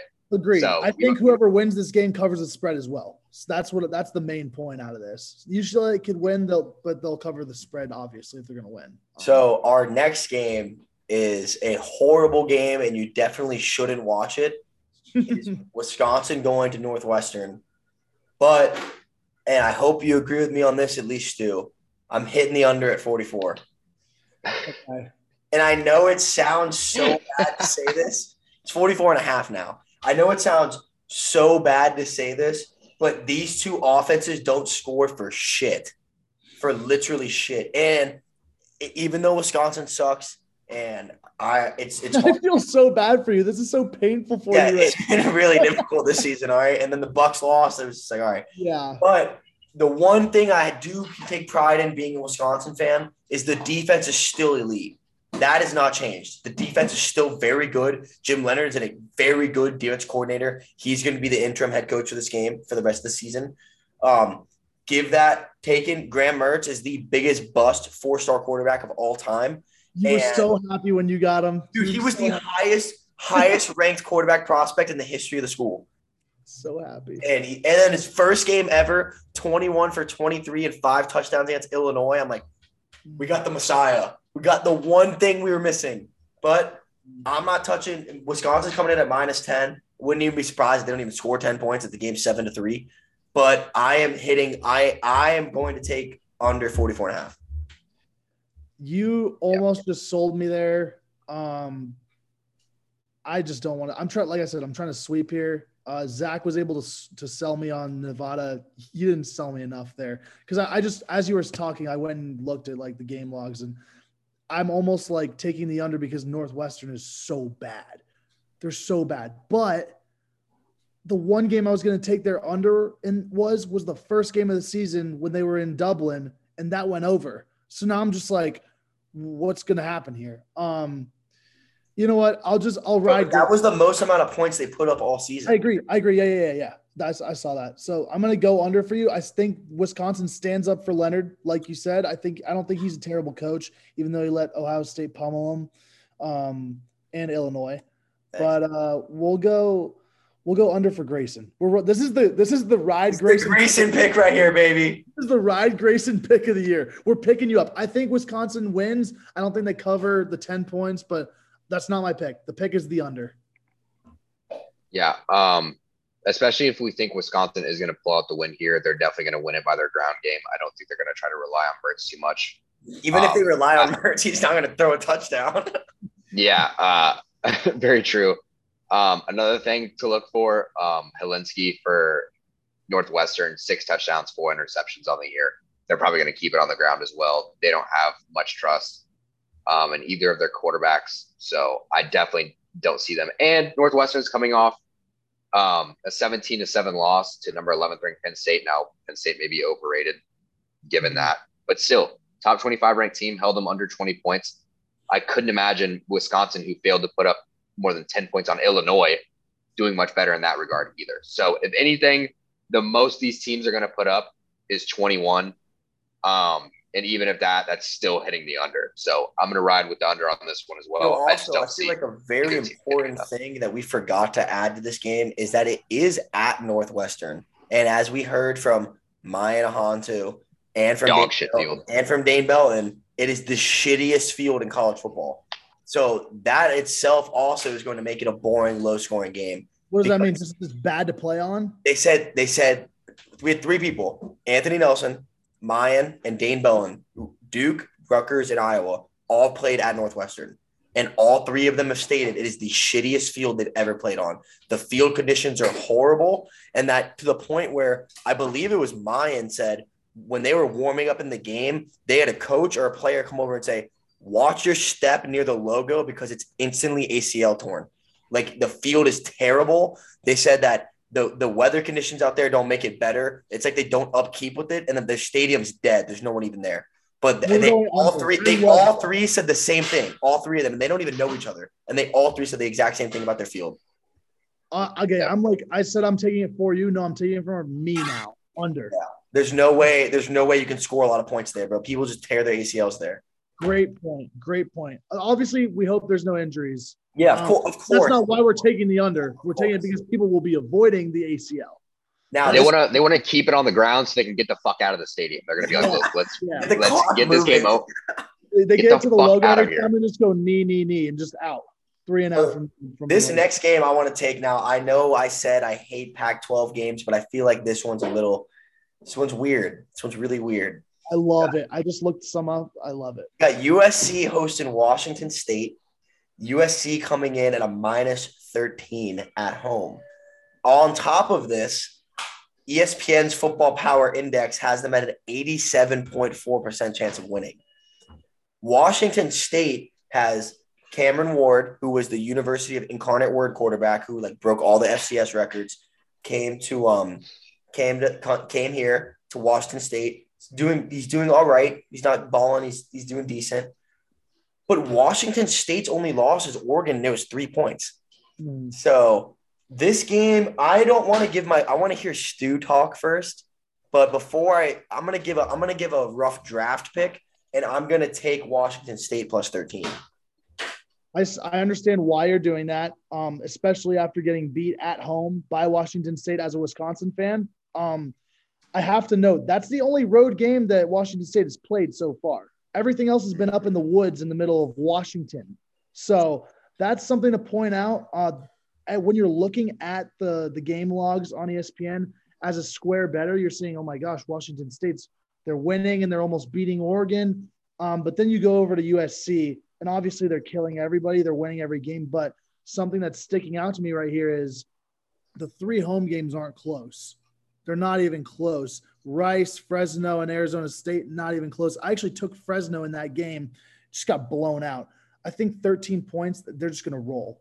I think they're going to roll. So I'm taking USC, but I don't have a problem if you take Washington State. Like some of these picks, I'm like, oh, you have the wrong pick. But like right here, like I can see why you would take Washington State, but I really think USC just rolls here. That's what do you think about the over at 66 over under?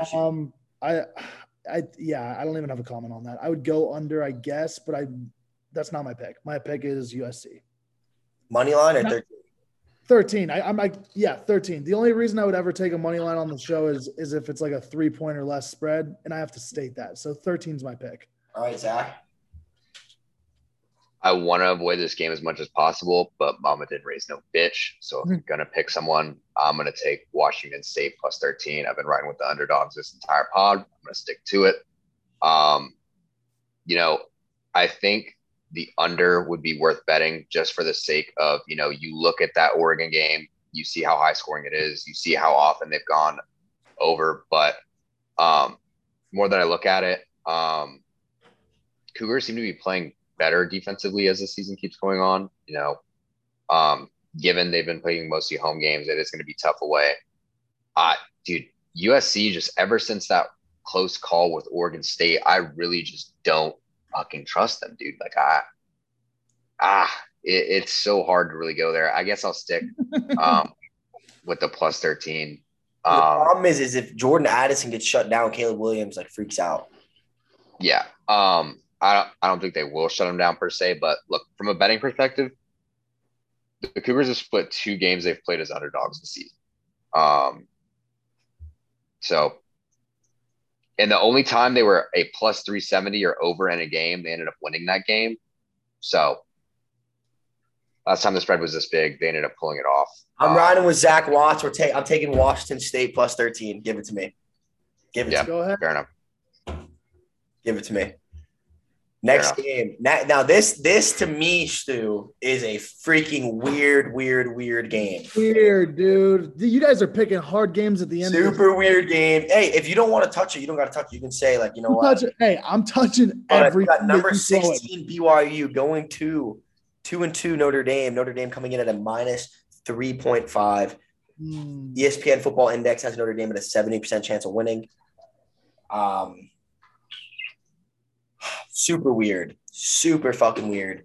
But I'm going to go against everything I believe, and I'm going to rock with Notre Dame. And you're going to ask, Grayson, is there any real reason to support it? And I'm going to tell you, absolutely not. My real reason to support this game is because – let me just pull it up real quick. Is because motherfucking Chase Roberts balled out against Baylor. We shouted him out on the pod, shouted him out on the social media. I DM him, and he left us on red.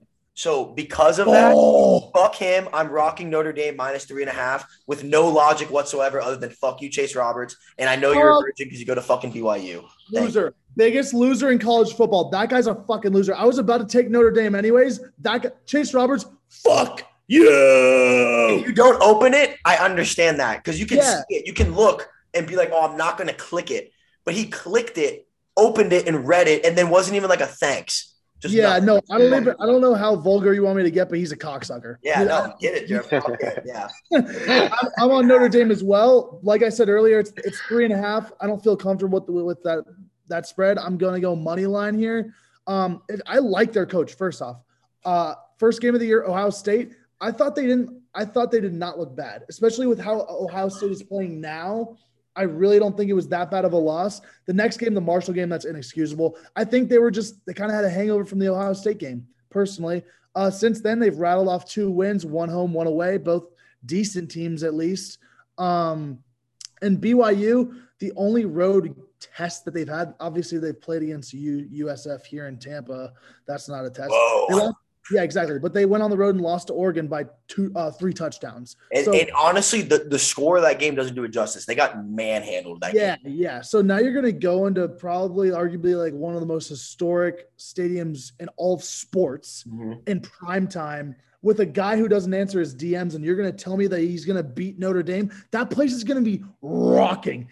And you know what? Notre Dame may be 25 after this win. They may put him at 25 at 3-2. I don't know about that, but yeah, I like where you're going. Who does Notre Dame play next week? Because if they can sell something here, like a good matchup, a 25 versus another ranked team. They don't play anybody good. Okay, never mind. My theory's off, but I still think they're going to win. Yeah, I'm taking Notre Dame 3.5. Zach? Give me money line. Yeah. And fuck Chase Roberts. Yeah, fuck Chase Roberts. Yeah, you know what? Let's go Notre Dame money line. I always say Notre Dame's overrated, but I'd rather pick an overrated team than a piece of shit program with some asshole players. Yes, sir. So let's ride with that. Asshole. The next game. Oh, I'm sorry, Zach.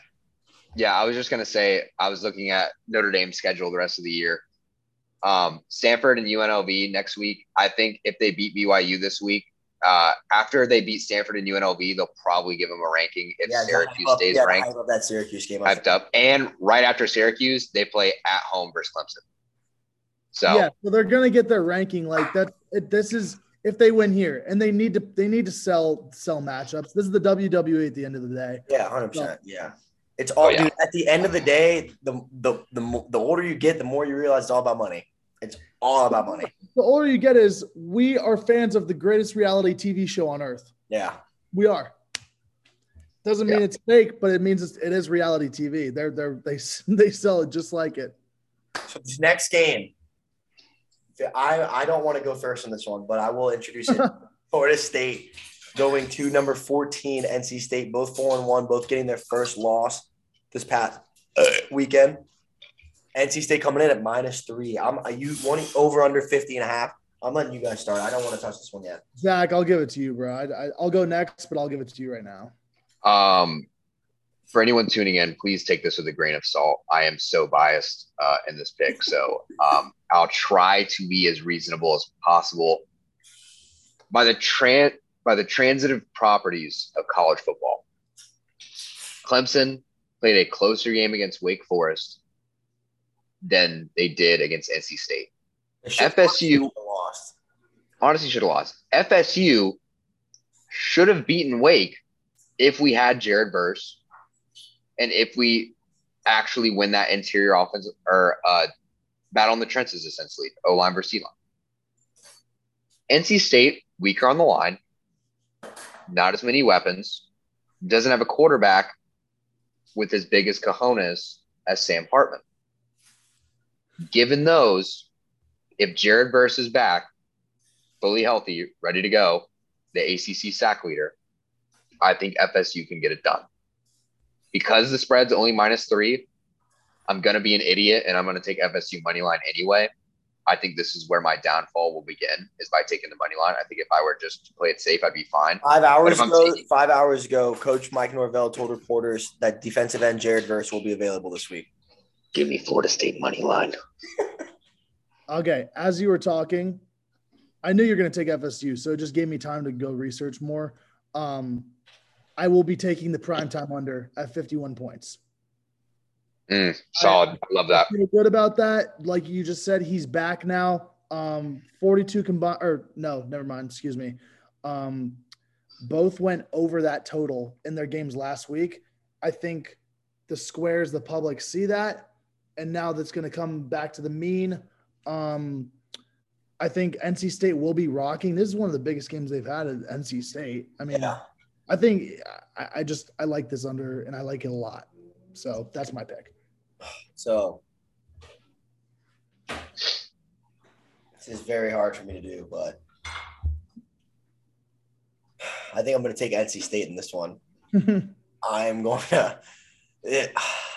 I lose on this, I don't give a shit because I want Florida State to win. But I said it on the last pod. I said it on 2 NFL pods ago. There is just something about NC State that they upset Florida State. Russell Wilson did it before he went to Wisconsin.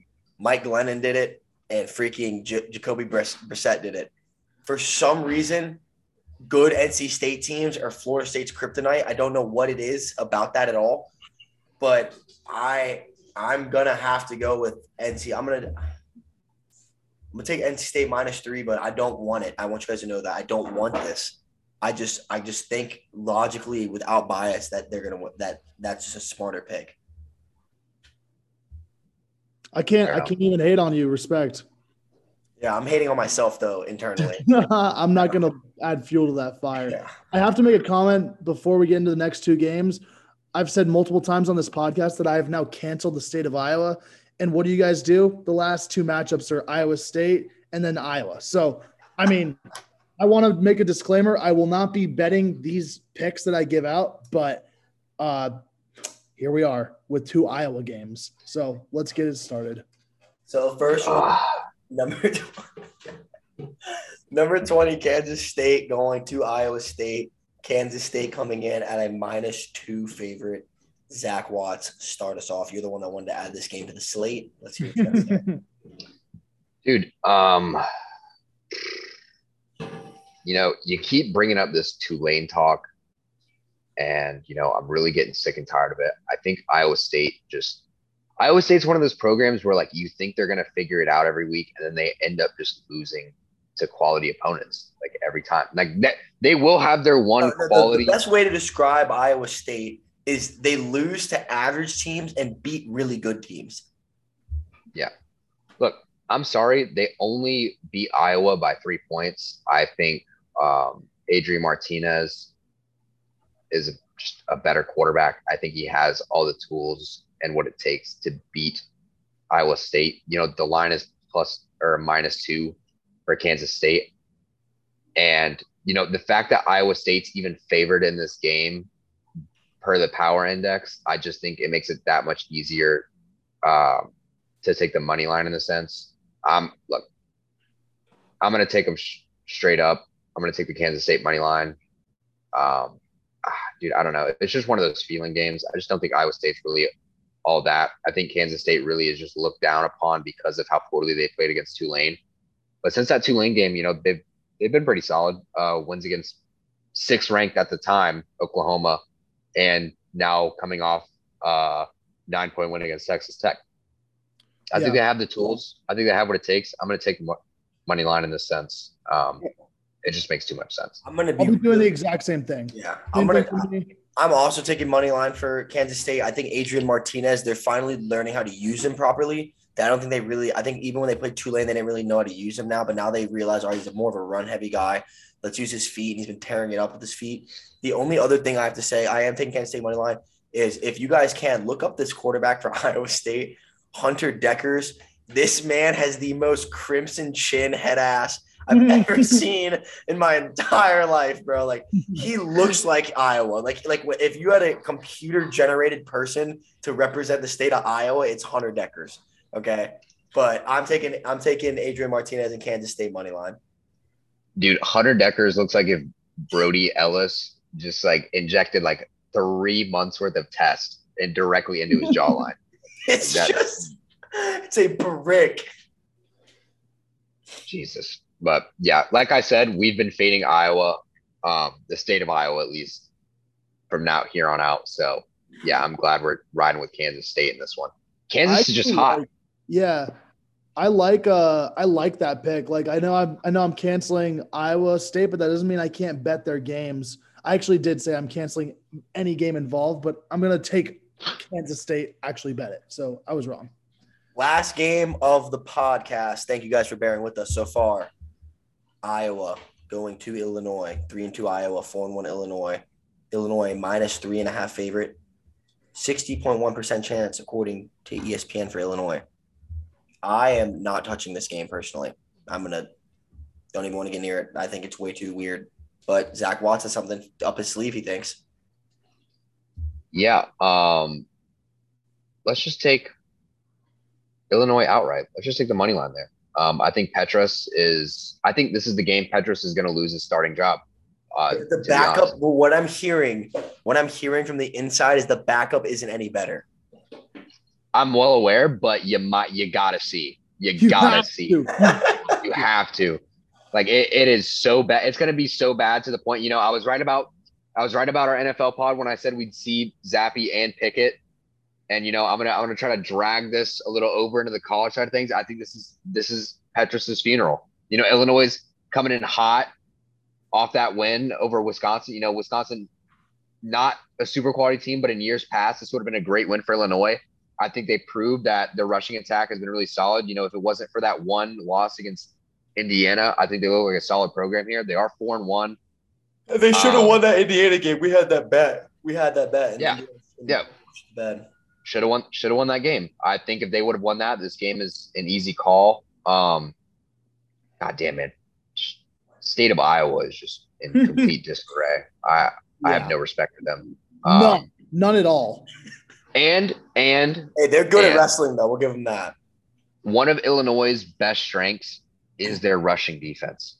And the only thing Iowa's going to be able to do is going to be able to run the ball. And they're not going to be able to do that. If Wisconsin couldn't run on Illinois, there's absolutely no way Iowa is. No way, man. And that's what I was going to bring up. Illinois defensive tackle, CCC product, Tampa Bay product, Jerzon Johnny Newton. He leads the FBS in most pressures. Petrus is going to be running for his life all day. And you know what happens when that happens? It goes into the ground. The ball goes into the ground, 2 yards in front of him. No receivers to be found. Petrus only has 2 picks. That's because he cannot keep the ball in the air. He's a terrible quarterback. He is not a leader of men. I think the Iowa coach will be fired at the end of the year. I think Petrus will lose his job to the other loser behind him, and then the loser will lose it to the other loser behind him. I think this team is in complete disarray, more than Iowa State. And I think Illinois, they're going to be 5-1 after this game. Watch out, Caleb Carnes. Does Michigan play them this year? Who knows? Who knows what the Big Ten? Big Ten could be maybe the worst conference in front of the Pac-12. Oh, relax. Would it be? Think about it. Would it be Michigan-esque? What? Michigan will face off against Illinois, the second to last game of the year. Caleb, bro, that sounds pretty Michigan to lose that. Not only that. They have to play that game, and then Michigan. Let's look at Michigan's schedule because I know theirs. I think they play they play somebody easy this week, and then they're at Penn State, I believe. But they're going to win that. Penn State's another top 10 team that I just think doesn't deserve a top 10 ranking. They got a good ranking because they beat the James Franklin is so overrated. Yeah. So overrated. If anything, if I'm calling it now, I'm going to say Illinois. No matter what the spread is probably going to cover, and then whether they win or lose. Michigan is for sure getting destroyed by Ohio State. That is the most Michigan-ass thing. Undefeated and then lose to goddamn Ryan Day. Ryan Day's on a mission right now. He's doing fake punts and shit. I don't know about him. Real quick, right before we finish the pod. I have just saying Illinois money line. I don't know if I made that clear enough. Illinois money line. I'll take that with you. If I'm gonna take them -3.5. I had a money line. I'm gonna take the spread. If we put Ryan Day and Greg Schiano in a cage fight, who you rocking with? Greg Schiano's whooping that ass. Schiano. Yeah, I think Schiano in round 1, bro. Yeah. Schiano's a beefy boy, bro. Dude, he has that dog, bro. He will literally put Ryan Day in a fucking stretcher. Yeah. Won't even be close. Dude, Ryan Day looks like the type of guy who got kicked off the JV team but got brought on as a team manager. So then, he's just been Matt McDonald. He's been team managing his way into a head coaching job. That's what happened. That's the best. Ohio State felt bad. Best comparison I've ever heard. Comparison. Oh, yeah. Sorry, Zach. Finish off. Now I'm gonna say that might be on par with I think Steve Sarkisian lets the recruits fuck his wife. That is where. If I in my coach's hierarchy, I'm gonna say.